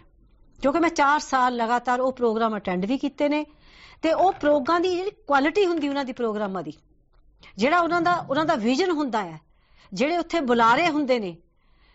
ਮਤਲਬ ਮੈਨੂੰ ਲੱਗਦਾ ਕਿ ਇਹ ਅਸੀਂ ਕਹਿ ਰਹੇ ਹਾਂ ਕਿ ਕਿਸਾਨ ਅੰਦੋਲਨ 'ਚ ਔਰਤਾਂ ਪੰਜਾਬ ਤੋਂ ਔਰਤਾਂ ਪੰਜਾਬ 'ਚ ਬਹੁਤ ਨਿਠ ਕੇ ਇਸ ਬਾਰੇ ਪਿੰਡੂ ਪੱਧਰ ਤੇ ਕੰਮ ਹੋਇਆ ਜਿਹਦੇ ਵਿੱਚ ਲੋ- ਜਿਹੜੀਆਂ ਖੱਬੇ ਪੱਖੀਆਂ ਲੋਕ ਜਥੇਬੰਦੀਆਂ ਹੋਰ ਆਵਾਮੀ ਜਥੇਬੰਦੀਆਂ ਨੌਜਵਾਨ ਜਥੇਬੰਦੀਆਂ ਤੇ ਅਹ, ਨਾਲ ਦੀ ਨਾਲ ਜਿਹੜਾ ਥੀਏਟਰ ਪਿੰਡੂ ਪੱਧਰ ਤੇ ਹੋ ਰਿਹਾ ਜਿਹਦੇ ਵਿੱਚ ਔਲਖ ਸਾਹਿਬ ਨਾਟਕਕਾਰ ਗੁਰਸ਼ਰਨ ਸਿੰਘ ਹੋਰ ਲੋਕ। ਡਾਕਟਰ ਜਸਪਾਲ ਜਿਹੜੀ ਗੱਲ ਤੁਸੀਂ ਕਹਿ ਰਹੇ ਹੋ ਇਹ ਤਾਂ ਇੱਕ ਬਹੁਤ ਵੱਡਾ ਫੈਕਟਰ ਹੈ। ਲੇਕਿਨ ਇੱਕ ਗੱਲ ਹੋਰ ਵੀ ਹੈ ਕਿ ਜਿਹੜੀਆਂ ਕਿਸਾਨ ਜਥੇਬੰਦੀਆਂ ਸੀ ਉਹਨਾਂ ਦੀ ਵੀ ਜਿਹੜਾ ਉਹਨਾਂ ਦਾ ਇਨੀਸ਼ੀਏਟਿਵ ਬਹੁਤ ਰਿਹਾ। ਉਹਨਾਂ ਨੇ ਔਰਤਾਂ ਨੂੰ ਨਾਲ ਲਿਆ। ਜਿਵੇਂ ਡਾਕਟਰ ਮਿੱਡਾ ਨੇ ਕਿਹਾ ਨਾ ਉਹਨਾਂ ਨੂੰ ਇਹ ਗੱਲ ਸਮਝ ਆ ਗਈ ਕਿ ਔਰਤਾਂ ਦੀ ਭਾਈਵਾਲੀ ਬਿਨਾ ਬੜਾ ਮੁਸ਼ਕਲ ਹੈ। ਤੇ ਇਸੇ ਕਰਕੇ ਮੈਂ ਸ਼ੁਰੂ ਚ ਕਿਹਾ ਨਾ ਉੱਥੇ ਲੋਕ ਨਾਚ ਵੀ, ਕਵਤਾਵਾਂ ਵੀ, ਗੀਤ ਵੀ ਸਭ ਕੁਝ ਨਾਲ ਚੱਲਦਾ ਹੈ। ਤੇ ਮੈਂ ਇਸ ਤੋਂ ਪਹਿਲਾਂ ਕਿ ਦੁਬਾਰਾ ਮੈਂ ਡਾਕਟਰ ਚਰਨਜੀਤ ਬਰਾੜ ਹੋਰਾਂ ਕੋਲ ਜਾਵਾਂ, ਸਾਡੇ ਨਾਲ ਸੰਦੀਪ ਕੌਰ ਨੇ, ਅਹ, ਬਹੁਤ ਸੋਹਣੀ ਕਵਿਤਾ ਲਿਖਦੇ ਨੇ ਤੇ ਇਹਨਾਂ ਨੇ ਕਿਸਾਨੀ ਤੇ ਜਿਹੜੀ ਨਜ਼ਮ ਲਿਖੀ ਹੈ, ਪਹਿਲਾਂ ਆਪਾਂ ਉਹ ਸੁਣ ਲਈਏ, ਫਿਰ ਆਪਾਂ ਅੱਗੇ ਵਧਦੇ ਹਾਂ। ਹਾਂਜੀ ਸੰਦੀਪ, ਤੁਸੀਂ ਸੁਣਾਓ ਸਾਨੂੰ ਕਿਸਾਨਾਂ ਬਾਰੇ ਕੀ ਲਿਖਿਆ? ਜੀ ਜੀ। ਅਹ, ਨਜ਼ਮ ਹੈ ਜੀ ਕਰਜਈ ਕਿਸਾਨ। ਤੁਸੀਂ ਕਰੋ ਤਖਤ ਪਲਟਣ ਦੀਆਂ ਗੱਲਾਂ। ਤੁਹਾਡੀ ਸੋਚ ਵਿੱਚ ਸੁਲਗਦਾ ਹੋਏਗਾ ਕੱਲ ਨੂੰ ਲਿਖਿਆ ਜਾਣ ਵਾਲਾ ਅੱਜ ਦਾ ਇਤਿਹਾਸ। ਤੁਸੀਂ ਸਿੱਧ ਕਰਨਾ ਹੋਏਗਾ ਨਾਇਕ ਤੇ ਖਲਨਾਇਕ ਦਾ ਰੁਤਬਾ। ਸਾਡੀ ਤੇ ਤੁਹਾਡੀ ਤਾਂ ਕੋਈ ਤੁਲਨਾ ਹੀ ਨਹੀਂ ਹੈ। ਤਖਤੋ ਹਮ। ਤਾਜ ਦੇ ਦਾਅਵੇਦਾਰ ਤੁਸੀਂ ਤੇ ਅਸੀਂ ਉਹ ਜਿਨ੍ਹਾਂ ਅੰਨ ਬੀਜਿਆ ਵਾਇਆ ਗਾਇਆ ਪਰ ਕਦੇ ਰੱਜ ਕੇ ਖਾਇਆ ਨਹੀਂ। ਅਸੀਂ ਤਾਂ ਮਰ ਵੀ ਜਾਂਦੇ ਹਾਂ ਵਕਤ ਸਿਰ ਚੜ ਕੇ ਤਾਂ ਵੀ ਕਾਇਲ ਹੀ ਅਖਵਾਉਂਦੇ ਹਾਂ। 184000 ਹਮ। ਭੋਗ ਕੇ ਜੂਨ ਇੰਨੀ ਸਸਤੀ ਹੈ ਕਿ ਮਰ ਕੇ ਕਰਜ਼ੇ ਦੀ ਕਿਸ਼ਤ ਵੀ ਨਹੀਂ ਕੱਟਦੀ। ਸਾਥੋਂ ਤਾਂ ਚਿੱਤਰਗੁਪਤ ਅੱਗੇ ਵੀ ਲੇਖਾ ਨਹੀਂ ਦੇ ਹੋਣਾ। ਸਾਥੋਂ ਤਾਂ ਚਿੱਤਰਗੁਪਤ ਅੱਗੇ ਲੇਖਾ ਨਹੀਂ ਦੇ ਹੋਣਾ ਕਿਉਂਕਿ ਬੋਲ ਤਾਂ ਸਾਡੇ ਕੋਲ ਹੈ ਹੀ ਨਹੀਂ ਬੋਲਣ ਜੋਗੀ। ਕੇਵਲ ਹੁੰਗਾਰਾ ਹੈ ਉਡਾਂ ਥੋੜਾ ਅੱਗੇ ਪਰ- ਭਲਿਓ ਮਾਨਸੋ ਉਹੀ ਹਾਂ ਅਸੀਂ ਅੰਨ ਉਗਾਉਣ ਵਾਲੇ ਉਹੀ ਅੰਨ ਜਿਸ ਨੂੰ ਤੁਸੀਂ ਅੰਨ ਪਰਮੇਸ਼ਵਰ ਆਖਦੇ ਹੋ। ਉਹੀ ਹਾਂ ਅਸੀਂ ਸਬਰ ਸੰਤੋਖ ਦੀ ਰੁੱਖੀ ਮਿੱਠੀ ਖਾਣ ਵਾਲੇ ਹਰੀ ਕ੍ਰਾਂਤੀ ਦਾ ਬਾਹਾਂ ਖੋਲ ਸਵਾਗਤ ਕਰਨ ਵਾਲੇ। ਕੁਦਰਤ ਦੀ ਹਰ ਮਾਰ ਨੂੰ ਜੀ। ਜੜਨ ਵਾਲੇ, ਆੜਤਾਂ ਦੇ ਹੁਮ ਸੰਗ ਲੜਨ ਵਾਲੇ। ਉਹੀ ਹਾਂ ਅਸੀਂ, ਪੱਕੀ ਫਸਲ ਨੂੰ ਡਰਨੇ ਸਹਾਰੇ ਛੱਡਣ ਵਾਲੇ, ਆਪਣੇ ਚਾਅ ਪੂਰੇ ਕਰਨ ਲਈ ਹਾੜੀ ਸੌਣੀ ਦੇ ਤਰਲੇ ਕੱਢਣ ਵਾਲੇ। ਹੁਣ ਐਨੇ ਨਿਹੱਥੇ ਹੋ ਗਏ ਹਾਂ ਅਸੀਂ ਕਿ ਬੈਂਕਾਂ ਦੇ ਮਕੜ ਜਾਲ ਵਿੱਚੋਂ ਹੀ ਨਿਕਲ ਨਹੀਂ ਪਾਉਂਦੇ। ਹੁਣ ਐਨੇ ਨੇ ਭਾਗੇ ਹੋ ਗਏ ਹਾਂ ਅਸੀਂ ਕਿ ਖੇਤਾਂ ਵਿੱਚ ਅੰਨ ਬੀਜਦੇ ਹਾਂ ਤਾਂ ਖੁਦਕੁਸ਼ੀਆਂ ਉਗਾਉਂਦੀਆਂ ਨੇ। ਅਜਿਹੇ ਸਮਿਆਂ 'ਚ ਜਦੋਂ ਸਾਡੀ ਬਾਹ ਕੋਈ ਨਹੀਂ ਫੜਦਾ ਤਾਂ ਸਾਡੇ ਕੰਮ ਆਉਂਦੇ ਨੇ ਸਾਡੇ ਹੀ ਸਿਰਾਂ ਦੇ ਸਾਫੇ ਹੱਥੀਂ ਬੱਟੇ ਬਾਣ ਦੇ ਰੱਸੇ ਤੇ ਸਲਫਾਸ ਦੀਆਂ ਅੱਧੀਆਂ ਪੌੜੀਆਂ ਸ਼ੀਸ਼ੀਆਂ। ਪਰ ਮਰ ਕੇ ਵੀ ਅਸੀਂ ਇਤਿਹਾਸ ਨਹੀਂ ਬਣ ਪਾਉਂਦੇ। ਪਰ ਮਰ ਕੇ ਵੀ ਅਸੀਂ ਕਦੇ ਇਤਿਹਾਸ ਨਹੀਂ ਬਣ ਪਾਉਂਦੇ ਅਖਬਾਰ ਦੀ ਖਬਰ ਹੀ ਬਣਦੀ ਹਾਂ ਬਸ। ਹਾਰੇ ਪਏ ਹਾਂ ਹਾਲਾਤਾਂ। ਅੱਗੇ ਪਰ ਅਣਜਾਣ ਨਹੀਂ ਹਾਂ। ਕਿ ਹੁਣ ਤੱਕ ਜੇਤੂਆਂ ਦੇ ਦਰਬਾਰ ਵਿੱਚ ਬੈਠ ਕੇ ਲਿਖੇ ਜਾਂਦੇ ਰਹੇ ਨੇ ਇਤਿਹਾਸ। ਹੁਣ ਤੱਕ ਜੇਤੂਆਂ ਦੇ ਦਰਬਾਰ ਵਿੱਚ ਬੈਠ ਕੇ ਲਿਖੇ ਜਾਂਦੇ ਰਹੇ ਨੇ ਇਤਿਹਾਸ ਪਰ ਇਸ ਵਾਰ ਧਰਤ ਦੇ ਸੁਨਹਿਰੀ ਸਫ਼ੇ ਤੇ ਹਲਦੀ ਨੋਕ ਨਾਲ ਲਿਖਿਆ ਜਾਏਗਾ ਇੱਕ ਨਵਾਂ ਇਤਿਹਾਸ। ਪਰ ਇਸ ਵਾਰ ਵਾਹ। ਧਰਤ ਦੇ ਸੁਨਹਿਰੀ ਸਫ਼ੇ ਤੇ ਹਲਦੀ ਨੋਕ ਨਾਲ ਲਿਖਿਆ ਜਾਏਗਾ ਇੱਕ ਨਵਾਂ ਇਤਿਹਾਸ। ਵਾਹ ਸੰਦੀਪ ਬਹੁਤ ਕਮਾਲ ਜਿਹੜੀ ਤੁਸੀਂ ਜਿਸ ਤਰ੍ਹਾਂ ਦੀ ਤਸਵੀਰ ਪੇਸ਼ ਕੀਤੀ ਹੈ ਸਰਫਾਸ ਖਾਨਾ ਰੱਸੇ ਬਟ ਇਹੀ ਸਾਡੀ ਜ਼ਿੰਦਗੀ ਹੈ ਪਰ ਚਰਜੀ ਦੀ ਇੱਕ ਗੱਲ ਜਿਹੜੀ ਡਾਕਟਰ ਜਸਪਾਲ ਦਿਓੜ ਨੇ ਇੱਕ ਬੜਾ ਅਹਿਮ ਨੁਕਤਾ ਉਠਾਇਆ ਹੈ। ਜੇ ਆਪਾਂ ਜਿੰਨੇ ਵੀ ਸੁਸਾਈਡ ਹੋਏ ਵੀ ਹੋਏ ਨੇ, ਅੰਦੋਲਨ ਚ ਵੀ ਹੋਏ ਨੇ, ਸੰਤ ਰਾਮ ਸਿੰਘ ਤੋਂ ਲੈ ਕੇ, ਔਰ ਓਵਰਆਲ ਜਿੰਨੇ ਹੋਏ ਨੇ, ਜਿੰਨੀਆਂ ਆਤਮ ਹੱਤਿਆਵਾਂ ਆਪਾਂ ਦੇਖਦੇ ਹਾਂ, ਉਹਦੇ ਚ ਸਭ ਤੋਂ ਜ਼ਿਆਦਾ ਭੋਗ ਔਰਤਾਂ ਰਹੀਆਂ ਨੇ ਲੇਕਿਨ ਕਰ ਮਰਦ ਰਹੇ ਨੇ ਕਿਤੇ ਇਹਨਾਂ ਦਾ ਇਹ ਕਹਿਣਾ ਕਿ ਮਰਦ ਨਾਲੋਂ ਔਰਤ ਜ਼ਿਆਦਾ ਤਾਕਤਵਰ ਹੈ, ਕੀ ਲੱਗਦਾ ਤੁਹਾਨੂੰ? ਇਹ ਇਹ ਐਂਗਲ ਤੇ ਵੀ ਗੱਲ ਕੀਤੀ ਜਾ ਸਕਦੀ ਹੈ। ਹਾਂ ਵਾਲਿਆ ਸਾਹਿਬ, ਬਿਲਕੁਲ ਇਸ ਐਂਗਲ ਤੇ ਗੱਲ ਕੀਤੀ ਜਾ ਸਕਦੀ ਹੈ। ਜਿੱਥੋਂ ਤੱਕ ਸੁਸਾਈਡ ਦਾ ਸਵਾਲ ਹੈ, ਮੈਂ ਤੁਹਾਡੇ ਪਿਛਲੇ ਪ੍ਰੋਗਰਾਮ 'ਚ ਵੀ ਜੇ ਤੁਹਾਨੂੰ ਯਾਦ ਹੋਵੇ, ਇਹ ਮੁੱਦਾ ਉਠਾਇਆ ਸੀ ਕਿ ਵੱਡੀ ਪੱਧਰ ਤੇ ਜਿੰਨੀਆਂ ਆਪਾਂ ਕਹਿ ਲਈਏ ਕਿ ਖੁਦਕੁਸ਼ੀਆਂ ਹੋਈਆਂ ਉਹ ਮਰਦਾਂ ਵੱਲੋਂ ਹੀ ਹੋਈਆਂ ਹੈਰਾਨੀ ਵਾਲੀ ਗੱਲ ਹੈ ਕਿ ਚਲੋ ਸਧਾਰਨ ਬੰਦੇ ਤਾਂ ਇਹੋ ਜਿਹੀਆਂ ਅਹ, ਸੰਕਟ ਦੇ ਸਮੇਂ ਖੁਦਕਸ਼ੀਆਂ ਕਰ ਹੀ ਲੈਂਦੇ ਨੇ ਤੇ ਜਦੋਂ ਜਿਨ੍ਹਾਂ ਤੇ ਲੋਕਾਂ ਨੂੰ ਆਸਥਾ ਹੁੰਦੀ ਹੈ ਜਿਨ੍ਹਾਂ ਨੂੰ ਅਸੀਂ ਮਹਾਪੁਰਸ਼ ਮੰਨ ਲੈਂਦੇ ਆ ਜਦੋਂ ਉਹ ਵੀ ਖੁਦਕਸ਼ੀਆਂ ਦੇ ਰਾਹ ਪੈ ਜਾਣ ਤਾਂ ਤੁਸੀਂ ਦੇਖ ਲਓ ਕਿ ਸਮਾਜਿਕ ਸੰਕਟ ਕਿਸ ਤਰ੍ਹਾਂ ਉੱਭਰ ਕੇ ਸਾਹਮਣੇ ਆਉਂਦਾ ਹੈ। ਉਸ ਸਮੇਂ ਜਿਹੜੀਆਂ ਔਰਤਾਂ ਇਹ ਸਾਰਾ ਕੁਝ ਭੋਗ ਰਹੀਆਂ ਨੇ, ਜਿਨ੍ਹਾਂ ਦੇ ਪੁੱਤਾਂ ਨੇ ਖੁਦਕਸ਼ੀਆਂ ਕੀਤੀਆਂ, ਜਿਨ੍ਹਾਂ ਦੇ ਪਤੀਆਂ ਨੇ ਖੁਦਕਸ਼ੀਆਂ ਕੀਤੀਆਂ, ਜਿਨ੍ਹਾਂ ਦੇ ਘਰ ਤਬਾਹ ਹੋ ਗਏ। ਕਈ, ਮਤਲਬ ਤੁਸੀਂ ਦੇਖੋ, ਇੱਕ ਪਰਿਵਾਰ ਦੇ ਵਿੱਚ ਚਾਰ ਚਾਰ ਵਿਧਵਾ ਔਰਤਾਂ ਬੈਠੀਆਂ ਨੇ। ਇੱਕ ਔਰਤ ਜਿਹੜੀ ਵਿਧਵਾ ਹੋ ਗਈ, ਉਸ ਦੇ ਪਿਓ ਨੇ ਵੀ ਖੁਦਕਸ਼ੀ ਕੀਤੀ, ਉਹਦੀ ਮਾਂ ਵੀ ਉੱਥੇ ਬੈਠੀ ਹੈ। ਉਸ ਦੇ ਸਹੁਰੇ ਨੇ ਵੀ ਕੀਤੀ, ਉਹਦੀ ਸੱਸ ਵੀ ਉੱਥੇ ਬੈਠੀ ਹੈ। ਮਤਲਬ ਅਹ ਤਿੰਨ ਤਿੰਨ ਤਰ੍ਹਾਂ ਦੀਆਂ ਚਾਰ ਚਾਰ ਤਰ੍ਹਾਂ ਦੀਆਂ ਔਰਤਾਂ ਇੱਕ ਪਰਿਵਾਰ ਦੇ ਵਿੱਚ ਵਿਧਵਾ ਹੋਈਆਂ ਬੈਠੀਆਂ ਨੇ। ਉਸ ਸਮੇਂ ਤੁਸੀਂ ਦੇਖੋ ਕਿਸਾਨੀ ਅੰਦੋਲਨ ਦੇ ਵਿੱਚ ਉਹ ਔਰਤਾਂ ਉੱਥੇ ਆ ਕੇ ਬੈਠੀਆਂ ਨੇ। ਔਰ ਖੁਦਕਸ਼ੀ ਜਿਹੜੇ ਮਰਦਾਂ ਨੇ ਉਹਨਾਂ ਦੇ ਪਰਿਵਾਰ ਦੇ ਨੇ ਕੀਤੀ ਉਹਨਾਂ ਦੀਆਂ ਫੋਟੋ ਲੈ ਕੇ ਆਪਣੇ ਪੁੱਤਾਂ ਦੀਆਂ ਫੋਟੋ ਲੈ ਕੇ ਸੰਘਰਸ਼ ਦੇ ਰਾਹ ਪੈਣਾ। ਆਪਣੇ ਆਪ ਦੇ ਵਿੱਚ ਹੀ ਇਹ ਇੱਕ ਵਿਲੱਖਣ ਵਰਤਾਰਾ ਹੈ। ਅਸਲ 'ਚ ਇਹ ਵਿਲੱਖਣ। ਵਰਤਾਰਾ ਹੈ ਨਾ। ਕਹਿ ਲਈਏ ਕਿ ਉਹਨਾਂ ਲੋਕਾਂ ਨੂੰ ਲੱਗਦਾ ਹੈ ਜਿਹੜੇ ਔਰਤ ਨੂੰ ਹੁਣ ਤੱਕ ਬਹੁਤ ਹੀ ਕਮਜ਼ੋਰ ਸਮਝਦੇ ਸੀ ਜਾਂ ਬੌਧਿਕ ਪੱਧਰ ਤੇ ਉਸ ਦੀ ਜਿਹੜੀ ਮੱਤ ਗੁ- ਗਿੱਚੀ ਪਿੱਛੇ ਸਮਝਦੇ ਸੀ। ਇਹ ਨਹੀਂ ਕਿ ਔਰਤ ਸਿਆਣੀ ਨਹੀਂ ਸੀ। ਔਰਤ ਕੇਵਲ ਹੁਣ ਹੀ ਸਿਆਣੀ ਨਹੀਂ ਹੋਈ। ਬੌਧਿਕ ਪੱਧਰ ਤੇ ਇਹ ਸਾਰੀਆਂ ਗੱਲਾਂ ਨੂੰ ਔਰਤ ਪਹਿਲਾਂ ਹੀ ਸਮਝਦੀ ਸੀ, ਪਰ ਸਮਾਜਿਕ ਦਬਾਅ ਇੰਨੇ ਸੀ, ਉਸ ਨੂੰ ਦਬਾਇਆ ਹੀ ਇੰਨਾ ਜਾਂਦਾ ਸੀ। ਪਰ ਹੁਣ ਸੰਕਟ ਦੇ ਸਮੇਂ ਦੇ ਵਿੱਚ ਔਰਤ ਜਿਵੇਂ ਅੱਗੇ ਆ ਕੇ ਸਾਰੀਆਂ ਚੀਜ਼ਾਂ ਦੇ ਵਿ- ਖਿਲਾਫ ਲੜ ਰਹੀ ਹੈ। ਉਸ ਦੀ ਭੂਮਿਕਾ ਉਜਾਗਰ ਹੁਣ ਹੋਈ ਹੈ। ਉਸ ਦੀ ਭੂਮਿਕਾ ਨੂੰ ਹੁਣ ਸਵੀਕਾਰਿਆ ਜਾ ਰਿਹਾ ਹੈ। ਜੇ ਅਸੀਂ ਕਹੀਏ ਕਿ ਔਰਤ ਕੋਈ ਇਮੋਸ਼ਨਲ ਹੋ ਕੇ ਇਸ ਤਰ੍ਹਾਂ ਆ ਕੇ ਬੈਠੀ ਹੋਵੇ, ਅਜਿਹੀ ਗੱਲ ਨਹੀਂ। ਜੇ ਇਮੋਸ਼ਨਲ ਹੁੰਦੀ ਤਾਂ ਉਹ ਵੀ ਖੁਦਕਸ਼ੀਆਂ ਦੇ ਰਾਹ ਪੈ ਜਾਂਦੀ। ਉਹ ਵੀ ਪਿੱਟ ਰੋ ਕੇ ਬੈਠ ਜਾਂਦੀ। ਪਰ ਉਸ ਨੇ ਇਸ ਸਾਰੀ ਗੱਲ ਨੂੰ ਸਮਝਿਆ ਕਿ ਜੇ ਮਰਦ ਖੁਦਕਸ਼ੀਆਂ ਕਰ ਰਹੇ ਨੇ ਨਾ ਅਸੀਂ ਇਸ ਰਾਹ ਨਹੀਂ ਪੈਣਾ। ਅਸੀਂ ਇਹ ਸਾਰੇ ਕੁਝ ਨੂੰ ਸੁਧਾਰਨਾ ਹੈ। ਅਸੀਂ ਇਸ ਦੇ ਖਿਲਾਫ ਲੜਨਾ ਹੈ। ਅਸੀਂ ਇਹ ਸਾਰਾ ਕੁਝ ਖਤਮ ਕਰਨਾ ਹੈ। ਸੋ ਬੌਧਿਕ ਪੱਧਰ ਤੇ ਆਪਣੀ ਮਾਈ ਭਾਗੋ ਹੈ ਡਾਕਟਰ ਚਰਨਜੀਤ ਲਾਗੇ ਰਿਹਾ ਜਿਸ ਤਰੀਕੇ ਨਾਲ ਇਹ ਲੜ ਰਹੀਆਂ ਨੇ। ਹਾਂਜੀ। ਅਸੀਂ ਇਹ ਗੱਲ ਕਹਿ ਸਕਦੇ ਹਾਂ ਜੀ ਕਿ ਸਾਡੀ ਜਿਹੜੀ ਵਿਰਾਸਤ ਹੈ ਸਾਡਾ ਜਿਹੜਾ ਇਤਿਹਾਸ ਹੈ ਉਸ ਨੂੰ ਅਸੀਂ ਅੱਖਾਂ ਪਰੋਖੇ ਸੱਚਮੁੱਚ ਨਹੀਂ ਕਰ ਸਕਦੇ। ਤੇ ਜਿਹੜੀਆਂ ਚੀਜ਼ਾਂ ਹਰ ਰੋਜ਼ ਅਸੀਂ ਧਿਆਉਨੇ ਆ, ਅਸੀਂ ਸਮਝਦੇ ਆ, ਉਹਨਾਂ ਗੱਲਾਂ ਨੂੰ ਉਹ ਸਾਡੇ ਤੇ ਅਸਰ ਤੇ ਕਰਦੀਆਂ ਨੇ। ਜਦੋਂ ਸਾਨੂੰ ਲੱਗਦਾ ਹੈ ਕਿ ਔਰਤ ਦੀ ਭੂਮਿਕਾ ਇਤਿਹਾਸ ਦੇ ਵਿੱਚ ਕਿੱਥੇ-ਕਿੱਥੇ ਪਈ ਹੈ, ਹੁਣ ਤੱਕ ਅਸੀਂ ਮਤਲਬ ਉਹਨਾਂ ਨੂੰ ਇੱਕ ਔਰਤ ਵਜੋਂ ਸਵੀਕਾਰਦੇ ਆ, ਅਸੀਂ ਇਉਂ ਨਹੀਂ ਸਮਝਦੇ ਕਿ ਉਹ ਔਰਤ ਦੀ ਸਮਝ ਵੀ ਕੋਈ ਇੱਕ ਦਿਨ ਨਹੀਂ ਬਣੀ ਹੋਣੀ।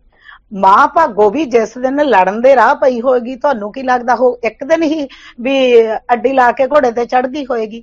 ਉਸ ਦੇ ਪਿੱਛੇ ਕਿੰਨੇ ਲੰਮੇ ਸਮੇਂ ਦੀ ਉਸ ਦੀ ਜਿਹੜੀ ਇੱਕ ਸਾਧਨਾ ਹੋਏਗੀ ਜਦੋਂ ਉਸ ਆਪਣੇ ਆਪ ਨੂੰ ਉਸਨੇ ਤਿਆਰ ਕੀਤਾ ਹੋਊਗਾ ਕਿ ਮੈਨੂੰ ਇਸ ਦੇ ਵਿਰੁੱਧ ਲੜਨਾ ਪਏਗਾ ਸਾਡੇ ਤੇ ਸੰਕਟ ਆਉਣ ਵਾਲਾ ਹੈ। ਹੁਣ ਜਿਹੜੀਆਂ ਔਰਤਾਂ ਬਹੀਰਾਂ ਘੱਤ ਕੇ ਬਾਰਡਰਾਂ ਤੇ ਜੇ ਪਹੁੰਚ ਰਹੀਆਂ ਨਾ ਇਸ ਦੇ ਪਿੱਛੇ ਵੀ ਲੰਮੀਆਂ ਟ੍ਰੈਡੀਸ਼ਨ ਕੰਮ ਕਰਦੀਆਂ। ਇਹਨਾਂ ਜਥੇਬੰਦੀਆਂ ਦੀ ਮਿਹਨਤ ਕੰਮ ਕਰਦੀ ਹੈ ਉਹਨਾਂ ਔਰਤਾਂ ਦੀ ਮਿਹਨਤ ਕੰਮ ਕਰਦੀ ਹੈ ਜਿਹੜੀਆਂ ਲਾਮਬੰਦ ਕਰਕੇ ਇਹਨਾਂ ਦੀ ਅਗਵਾਈ ਕਰ ਰਹੀਆਂ ਨੇ।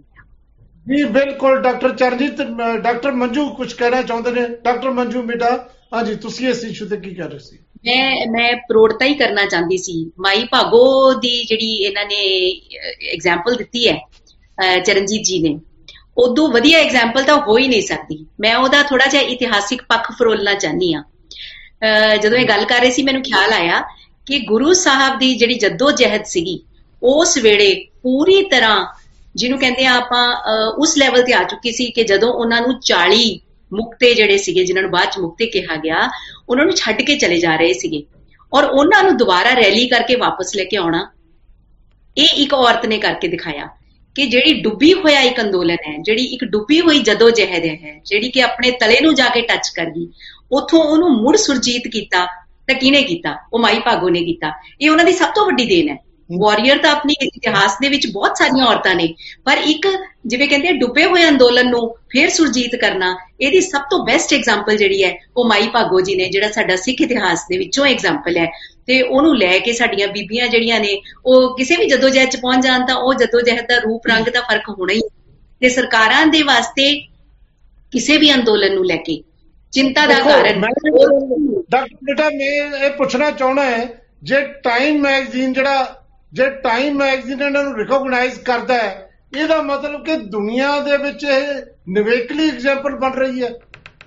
ਵੱਖਰੀ। ਕਿਸਮ ਦੀ ਐਗਜ਼ਾਮਪਲ ਮੈਂ ਸੈੱਟ ਕਰ ਰਹੇ ਮੈਂ ਵਾਲੀਆ ਸਾਹਿਬ ਮੈਂ ਵਾਲੀਆ ਸਾਹਿਬ ਫੇਰ ਉਸੇ ਗੱਲ ਤੇ ਆ ਰਹੀ ਹਾਂ। ਸਾਨੂੰ ਕਿਸੇ ਟਾਈਮ ਮੈਗਜ਼ੀਨ ਦੀ ਲੋੜ ਨਹੀਂ ਹੈਗੀ।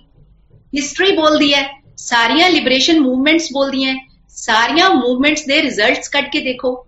ਮੂਵਮੈਂਟਸ ਕਿਹੜੀਆਂ ਕਾਮਯਾਬ ਹੋਈਆਂ? ਕਿਹੜੀਆਂ ਮੂਵਮੈਂਟਸ ਆਪਣੇ ਨਿਚਲੇ ਸਤਰ ਤੇ ਆ ਕੇ ਸੁਰਜੀਤ ਹੋਈਆਂ?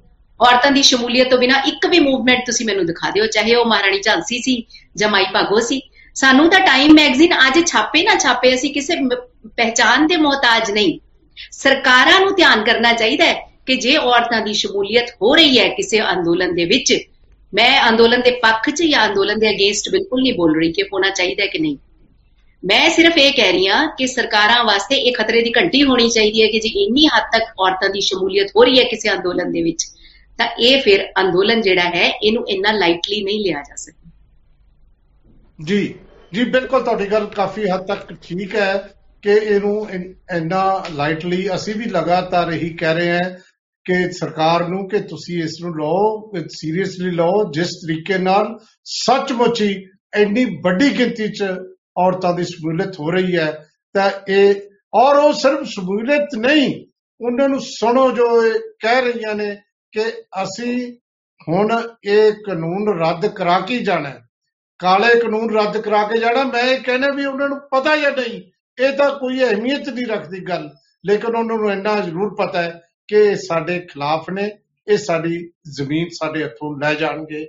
ਇਸ ਕਿਸਮ ਦੀ ਗੱਲ ਤਾਂ ਅਨਪੜ੍ਹ ਤੋਂ ਅਨਪੜ੍ਹ ਔਰ ਬਜ਼ੁਰਗ ਤੋਂ ਬਜ਼ੁਰਗ ਔਰਤਾਂ ਨੂੰ ਵੀ ਪਤਾ ਹੈ। ਆਪਾਂ ਇਹ ਚਰਚਾ ਜਾਰੀ ਰੱਖਣੀ ਹੈ, ਆਪਾਂ ਇੱਕ ਬ੍ਰੇਕ ਲੈਣੀ ਹੈ। ਲੇਕਿਨ ਬ੍ਰੇਕ ਤੇ ਜਾਣ ਤੋਂ ਪਹਿਲਾਂ ਮੈਂ ਤੁਹਾਨੂੰ ਯਾਦ ਕਰਾਉਣਾ ਹੈ ਕਿ ਇਹ ਪ੍ਰੋਗਰਾਮ ਰਾਤ ਨੂੰ ਪੌਣੇ 10 ਵਜੇ ਰੀਟੈਲੀਕਾਸਟ ਹੁੰਦਾ ਹੈ। ਦੁਬਾਰਾ ਅਸੀਂ ਟੈਲੀਕਾਸਟ ਕਰਦੇ ਹਾਂ ਪੌਣੇ 10 ਵਜੇ, ਉਦੋਂ ਵੀ ਦੇਖ ਸਕਦੇ ਹੋ ਤੁਸੀਂ YouTube ਤੇ, Facebook ਤੇ ਤੁਸੀਂ ਇਸ ਨੂੰ ਦੇਖ ਸਕਦੇ ਹੋ। ਲੈਣੇ ਇੱਕ ਬ੍ਰੇਕ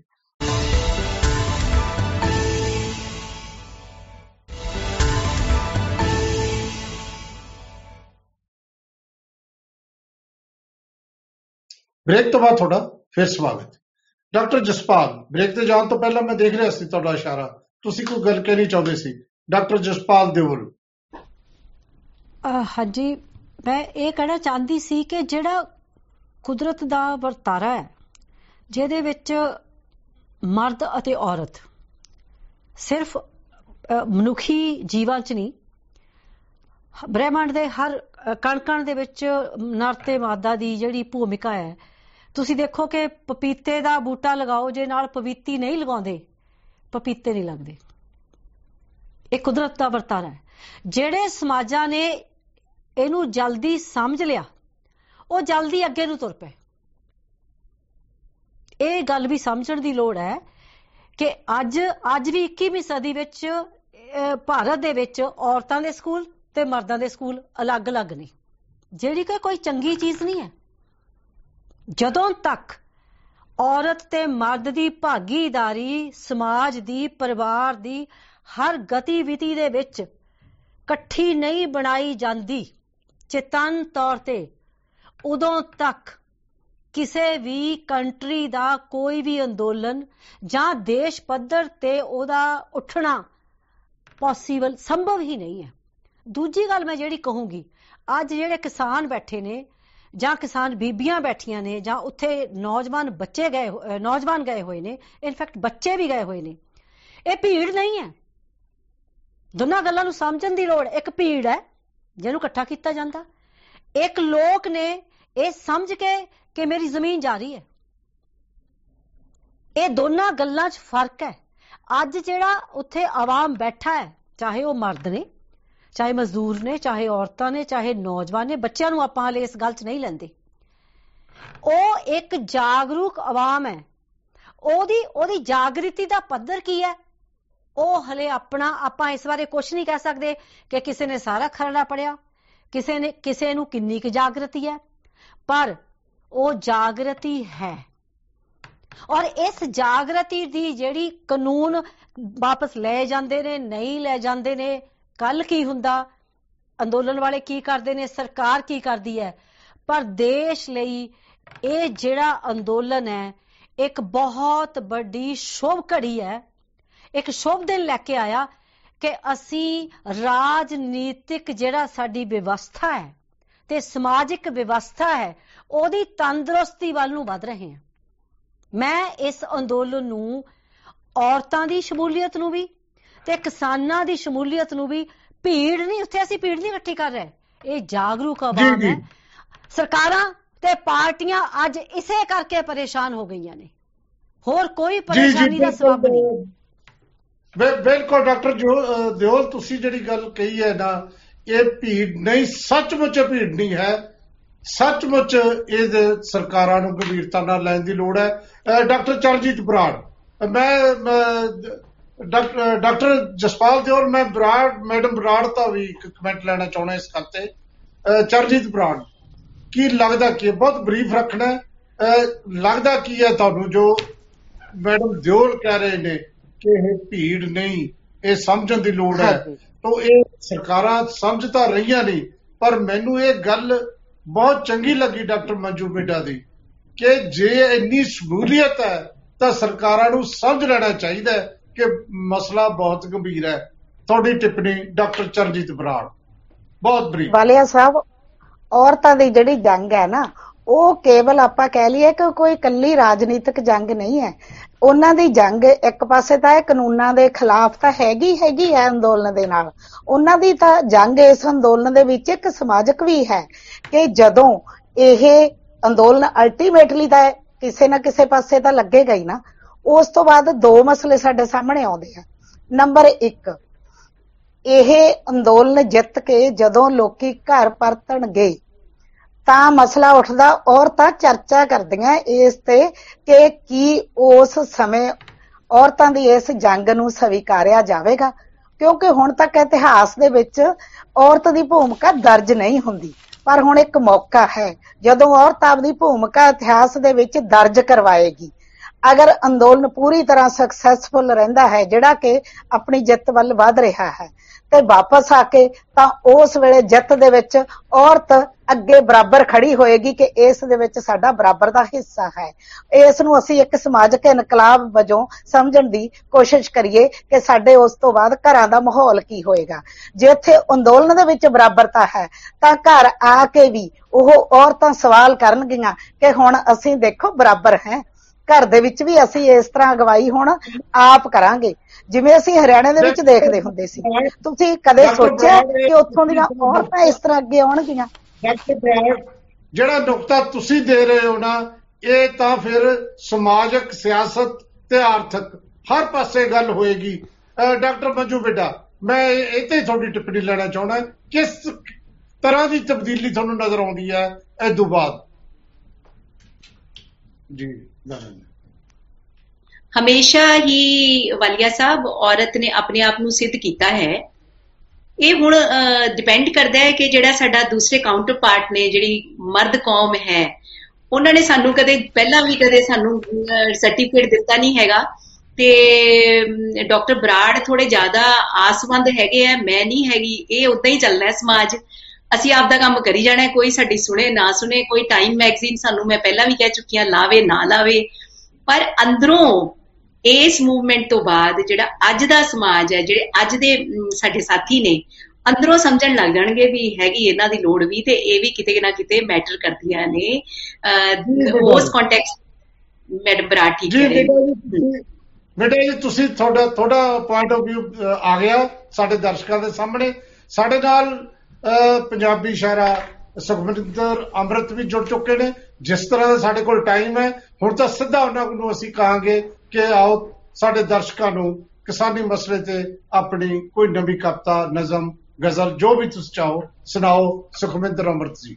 ਅਹ ਵਾਲੇ ਸਾਹਿਬ, ਸ਼ੁਕਰੀਆ ਜੀ। ਅਹ ਪਹਿਲਾਂ ਤਾਂ ਦੇਰੀ ਲਈ ਮਾਫੀ ਚਾਹੁੰਦੀ ਆ ਔਰ ਨਜ਼ਮ ਇੱਕ ਜਿਸ ਤਰ੍ਹਾਂ ਦਾ ਤੁਸੀਂ ਗੱਲਬਾਤ ਚੱਲ ਰਹੀ ਆ ਮੈਂ ਸੁਣ ਰਹੀ ਸੀਗੇ। ਅਹ ਔਰਤ ਦੀ ਭੂਮਿਕਾ ਬਾਰੇ। ਇੱਕ ਮੈਂ ਛੋਟੇ ਛੋਟੇ ਪ੍ਰਭਾਵ ਲਿਖੇ ਨੇ ਨਜ਼ਮਾਂ ਦੇ ਰੂਪ ਚ ਛੋਟੇ ਛੋਟੀਆਂ ਨਜ਼ਮਾਂ ਨੇ ਕਿ ਇੱਕ ਹੈਗਾ ਕਿੰਨੀਆਂ ਸੋਹਣੀਆਂ ਲੱਗਦੀਆਂ ਨੇ ਹਰੀਆਂ ਪੱਗਾਂ ਨਾਲ ਸਿਰ ਜੋੜੀ ਬੈਠੀਆਂ ਬਸੰਤੀ ਰੰਗ ਦੀਆਂ ਚੁੰਨੀਆਂ। ਕਿੰਨੀਆਂ ਸੋਹਣੀਆਂ ਲੱਗਦੀਆਂ ਨੇ ਹਰੀਆਂ ਪੱਗਾਂ ਨਾਲ ਸਿਰ ਜੋੜੀ ਬੈਠੀਆਂ ਬਸੰਤੀ ਰੰਗ ਦੀਆਂ ਚੁੰਨੀਆਂ। ਜਿਵੇਂ ਖਿੜੇ ਹੋਣ ਹਰੀਆਂ ਕਣਕਾਂ ਕੋਲ ਸਰੋਂ ਦੇ ਕਿਆਰੇ ਕਿ ਹੁਣ ਅੰਦੋਲਨ ਸਿਖਰ ਤੇ ਹੈ। ਕਿ ਹੁਣ ਅੰਦੋਲਨ ਸਿਖਰ ਤੇ ਹੈ। ਔਰ ਇੱਕ ਹੋਰ ਪ੍ਰਭਾਵ ਹੈਗਾ ਸੀਗਾ ਇਸ ਜੀ। ਮੈਂ ਇੱਕ ਹੋਰ ਗਜ਼ਲ ਸੁਣਾ ਦਿੰਨੀ ਆ ਕਿ ਕਿਵੇਂ ਪਰ ਸਮੇਟ ਕੇ ਬਹਿ ਰਹੀਏ ਕਿਵੇਂ ਭੁੱਲ ਜਾਈਏ ਉਡਾਣ ਨੂੰ। ਇਹ ਤਾਂ ਦਾਗ ਹੈ ਸਾਡੀ ਅਣਖ ਤੇ ਇਹ ਮਿਹਣਾ ਸਾਡੇ ਈਮਾਨ ਨੂੰ। ਹੋਏ ਤਬਸਰੇ ਸਾਡੀ ਜ਼ਾਤ ਤੇ ਸਾਡੀ ਨਸਲ ਅਕਲ ਔਕਾਤ ਤੇ ਰਿਹਾ ਜ਼ਬਤ ਨਾ ਜਜ਼ਬਾਤ ਤੇ ਤੇ ਅਸੀਂ ਨਿਕਲੇ ਚੀਰ ਮਿਆਨ ਨੂੰ। ਜੇ ਤੂੰ ਰੋਕ ਸਕਦਾ ਹੈ ਤਾਂ ਰੋਕ ਲਾ। ਇਸ ਰੋਹ ਦੇ ਵਹਿਣ ਨੂੰ ਮੁਨਸਫਾ। ਕਿ ਅਸੀਂ ਜਾ ਰਹੇ ਹਾਂ ਉਲੰਘ ਕੇ ਤੇਰੇ ਹੁਕਮ ਨੂੰ, ਫਰਮਾਨ ਨੂੰ। ਇਹ ਹਨੇਰ ਗਰਦ ਗੁਬਾਰ ਹੈ। ਸਾਡੇ ਰਾਹ 'ਚ ਉੱਚੀ ਦੀਵਾਰ ਹੈ। ਅਸੀਂ ਕਿੰਜ ਕਰਾਂਗੇ ਕਬੂਲ ਦੱਸ। ਤੇਰੇ ਫਲਸਫੇ, ਤੇਰੇ ਗਿਆਨ ਨੂੰ। ਇਹ ਅੱਗ ਕਾਨੂੰਨ ਨਾ ਜਾਣਦੀ। ਇਹ ਤਾਂ ਲਹਿਰ ਉਹਨਾਂ ਦੇ ਹਾਣ ਦੀ। ਜਿਹੜੇ ਸਿਦਕ ਆਪਣਾ ਪਗਾਉਣ ਲਈ ਝੱਟ ਦਾ ਤੇ ਲਾ ਦਿੰਦੇ ਜਾਨ ਨੂੰ ਇਸ ਅਗਨ ਤੇ। ਇਤਬਾਰ ਕਰ। ਇਸ ਅਗਨ ਤੇ ਇਤਬਾਰ ਕਰ ਸਾਡਾ ਨਾਂ ਉਹਨਾਂ 'ਚ ਸ਼ੁਮਾਰ ਕਰ ਜਿਹੜੇ ਜਾਲ ਦੇ ਜਿੰਦ ਆਪਣੀ ਅਤੇ ਨੂਰ ਵੰਡਦੇ ਜਹਾਨ ਨੂੰ। ਜਿਹੜੇ ਜਾਲ ਦੇ ਜਿੰਦ ਆਪਣੀ ਅਤੇ ਨੂਰ ਵੰਡਦੇ ਜਹਾਨ ਨੂੰ। ਵਾਹ ਬਹੁਤ ਖੂਬ ਬਹੁਤ ਖੂਬ। ਮੈਂ ਇਕੱਲਾ ਤੁਸੀਂ ਸੁਖਵਿੰਦਰ ਉੱਥੇ ਗਏ ਤੁਸੀਂ ਸਾਰੇ ਲਗਭਗ ਸਿੰਘੂ ਬਾਰਡਰ ਔਰ ਗਾਜ਼ੀਪੁਰ ਮੈਂ ਤੁਹਾਨੂੰ ਦੇਖ ਰਿਹਾ ਸੀ। ਅਹ, ਤੁਹਾਡਾ ਸਿਰਫ ਡੇਢ ਦੋ ਮਿੰਟ ਚ ਜਿਸ ਤਰ੍ਹਾਂ ਦੀ ਭੂਮਿਕਾ ਤੁਸੀਂ ਦੇਖ ਰਹੇ ਹੋ ਜਾਂ ਤੁਹਾਡੀ ਭੂਮਿਕਾ ਰਹੀ ਉਹਦੇ ਬਾਰੇ ਤੁਹਾਡੀ ਟਿੱਪਣੀ। ਅਹ ਮੈਂ ਕਈ ਵਾਰੀ ਇਹ ਗੱਲ ਕਹੀ ਹੈ ਕਿ ਜਦੋਂ ਮੈਂ ਪਹਿਲੇ ਦਿਨ ਹੀ ਗਈ ਸੀਗੀ ਉੱਥੇ ਅਹ, ਸ਼ੁਰੂਆਤੀ ਦਿਨਾਂ ਦੇ ਵਿੱਚ ਤਾਂ ਉੱਥੇ ਜਾ ਕੇ ਜਦੋਂ ਮੈਂ ਦੇਖਿਆ ਕਿ ਔਰਤਾਂ ਕਿਵੇਂ ਡਟੀਆਂ ਹੋਈਆਂ ਨੇ ਔਰ ਸਭ ਤੋਂ ਮੂਹਰੇ ਉਹਨਾਂ ਦਾ ਮਤਲਬ ਅਮ, ਪੰਡਾਲ 'ਚ ਉਹ ਸਜੀਆਂ ਹੋਈਆਂ ਸੀਗੀਆਂ। ਮੈਨੂੰ ਉਦੋਂ ਹੀ ਬੜੀ ਖੁਸ਼ੀ ਹੋਈ ਕਿ ਹੁਣ ਇਹ ਸਾਡਾ ਅੰਦੋਲਨ ਜ਼ਰੂਰ ਹੀ ਕਾਮਯਾਬ ਹੋਊਗਾ ਵੀ ਜਦੋਂ ਸਾਡੀਆਂ ਔਰਤਾਂ ਇੰਨੀ ਸ਼ਿੱਦਤ ਨਾਲ ਇੰਨੇ ਜਜ਼ਬੇ ਦੇ ਨਾਲ ਇੱਥੇ ਆਈਆਂ ਹੋਈਆਂ ਨੇ ਔਰ ਡਟੀਆਂ ਹੋਈਆਂ ਨੇ। ਔਰ ਮੈਂ ਉਹਨਾਂ ਦੀ ਅਹ, ਜਿਹੜੀ ਭੂਮਿਕਾ ਬਰਾਬਰ ਦੀ ਮੰਨਦੀ ਆ ਔਰ ਜਿਵੇਂ ਉਹਨਾਂ ਨੇ ਅਹ, ਇੱਥੇ ਵੀ ਆ ਕੇ ਹਾਜ਼ਰੀ ਦਿੱਤੀ ਆ ਅੰਦੋਲਨ ਦੇ ਵਿੱਚ ਅਹ, ਧਰਨਿਆਂ ਤੇ। ਔਰ ਪਿੱਛੇ ਵੀ ਜਿਵੇਂ ਉਹ ਘਰਾਂ ਪਰਿਵਾਰਾਂ ਨੂੰ ਸੰਭਾਲਦੀਆਂ ਨੇ ਔਰ ਆਪਣੇ ਘਰਾਂ ਦੇ ਪੁਰਖਾਂ ਨੂੰ ਕਹਿੰਦੀਆਂ ਨੇ ਕਿ ਬੱਚਿਓ ਜਾਂ ਅਹ, ਅਹ, ਵੱਡਿਓ ਤੁਸੀਂ ਜਾਓ ਅਸੀਂ ਸੰਭਾਲ ਲਾਂਗੇ। ਅਸੀਂ ਅਸੀਂ ਮਾਲ ਡੰਗਰ ਅਸੀਂ ਸਾਂਭ ਲਾਂਗੇ। ਕੋਈ ਗੱਲ ਨਹੀਂ ਅਸੀਂ ਖੇਤ ਵੀ ਗੇੜਾ ਮਾਰ ਆਵਾਂਗੇ। ਅਸੀਂ ਅਹ, ਰੇਹ ਵੀ ਖਿਲਾਰ ਦਾਂਗੇ ਅਸੀਂ ਪਾਣੀ ਵੀ ਦੇ ਦਾਂਗੇ ਕੋਈ ਗੱਲ ਨਹੀਂ ਫਿਕਰ ਨਹੀਂ ਕਰਨਾ। ਸੋ ਇਸ ਤਰ੍ਹਾਂ ਦੀ ਜਿਹੜੀ ਉਹਨਾਂ ਦੀ ਜੀ ਜਾਂ ਉੱਥੇ ਸੇਵਾ ਭਾਵਨਾ ਜਿਵੇਂ ਉਹ ਪ੍ਰਸ਼ਾਦੇ ਦੀ ਸੇਵਾ ਕਰਦੀਆਂ ਨੇ ਜਿਸ ਤਰ੍ਹਾਂ ਦੀ ਵੀ ਹਰ ਤਰ੍ਹਾਂ ਨਾਲ ਉਹ ਹਰ ਹਰ ਤਰ੍ਹਾਂ ਨਾਲ ਉਹ ਆਪਣੀ ਭਾਵਨਾ ਦੇ ਨਾਲ ਜੁੜੀਆਂ ਹੋਈਆਂ ਨੇ। ਔਰ ਇਹਨਾਂ ਦੀ ਅਹ, ਹਾਜ਼ਰੀ ਦੇ ਨਾਲ ਉੱਥੇ ਜਿਹੜਾ ਅੰਦੋਲਨ ਦੇ ਵਿੱਚ ਜਿਹੜਾ ਇੱਕ ਮੈਂ ਦੇਖਿਆ ਸਲੀਕਾ ਇੱਕ ਸੁਹਜ ਔਰ ਸੰਜਮ ਔਰ ਉਹਦਾ ਪ੍ਰਭਾਵ ਜਿਹੜਾ ਬਹੁਤ ਹੀ ਪਿਆਰਾ ਔਰ ਬਹੁਤ ਹੀ ਮਤਲਬ ਅਹ, ਅਰਥਪੂਰਨ ਔਰ ਮਤਲਬ ਹਰ ਤਰ੍ਹਾਂ ਨਾਲ ਮੈਨੂੰ ਵਧੀਆ ਲੱਗਿਆ ਉਹਨਾਂ ਦਾ ਉੱਥੇ ਹੋਣਾ। ਜੀ ਜੀ ਮੈਂ ਮੇਰਾ ਖਿਆਲ ਹੈ ਜਿਹੜਾ ਤੁਸੀਂ ਕਿਹਾ ਸਲੀਕਾ ਤੇ ਸੰਜਮ ਮੈਂ ਕੱਲ ਅਗਰਹਾ ਸਾਹਿਬ ਨੂੰ ਸੁਣ ਰਿਹਾ ਸੀ। ਉਹ ਕਹਿੰਦੇ, ਦੇਖੋ ਸਾਨੂੰ 5.5 ਮਹੀਨੇ ਹੋ ਗਏ ਅਦਰਵਾਈਜ਼ ਦਿੱਲੀ 'ਚ ਸਾਨੂੰ 104 ਦਿਨ ਹੋ ਗਏ। ਤੁਸੀਂ ਕਦੇ ਸੁਣਿਆ ਕੁਝ ਐਸਾ? ਬਿਲਕੁਲ ਕੋਈ ਕਿਸੇ ਕਿਸਮ ਦੀ ਸਾਡੀ ਸਮੱਸਿਆ ਨਹੀਂ। ਇਹ ਪੰਜਾਬੀਆਂ ਨੇ ਇਹ ਸਿੱਖ ਲਿਆ ਔਰ ਦੁਨੀਆ ਨੂੰ ਸਿਖਾ ਰਹੇ ਨੇ ਪੰਜਾਬੀ। ਇਹ ਗੱਲ ਵੀ ਆਪਣੇ ਆਪ 'ਚ ਬਹੁਤ ਵੱਡੀ ਹੈ।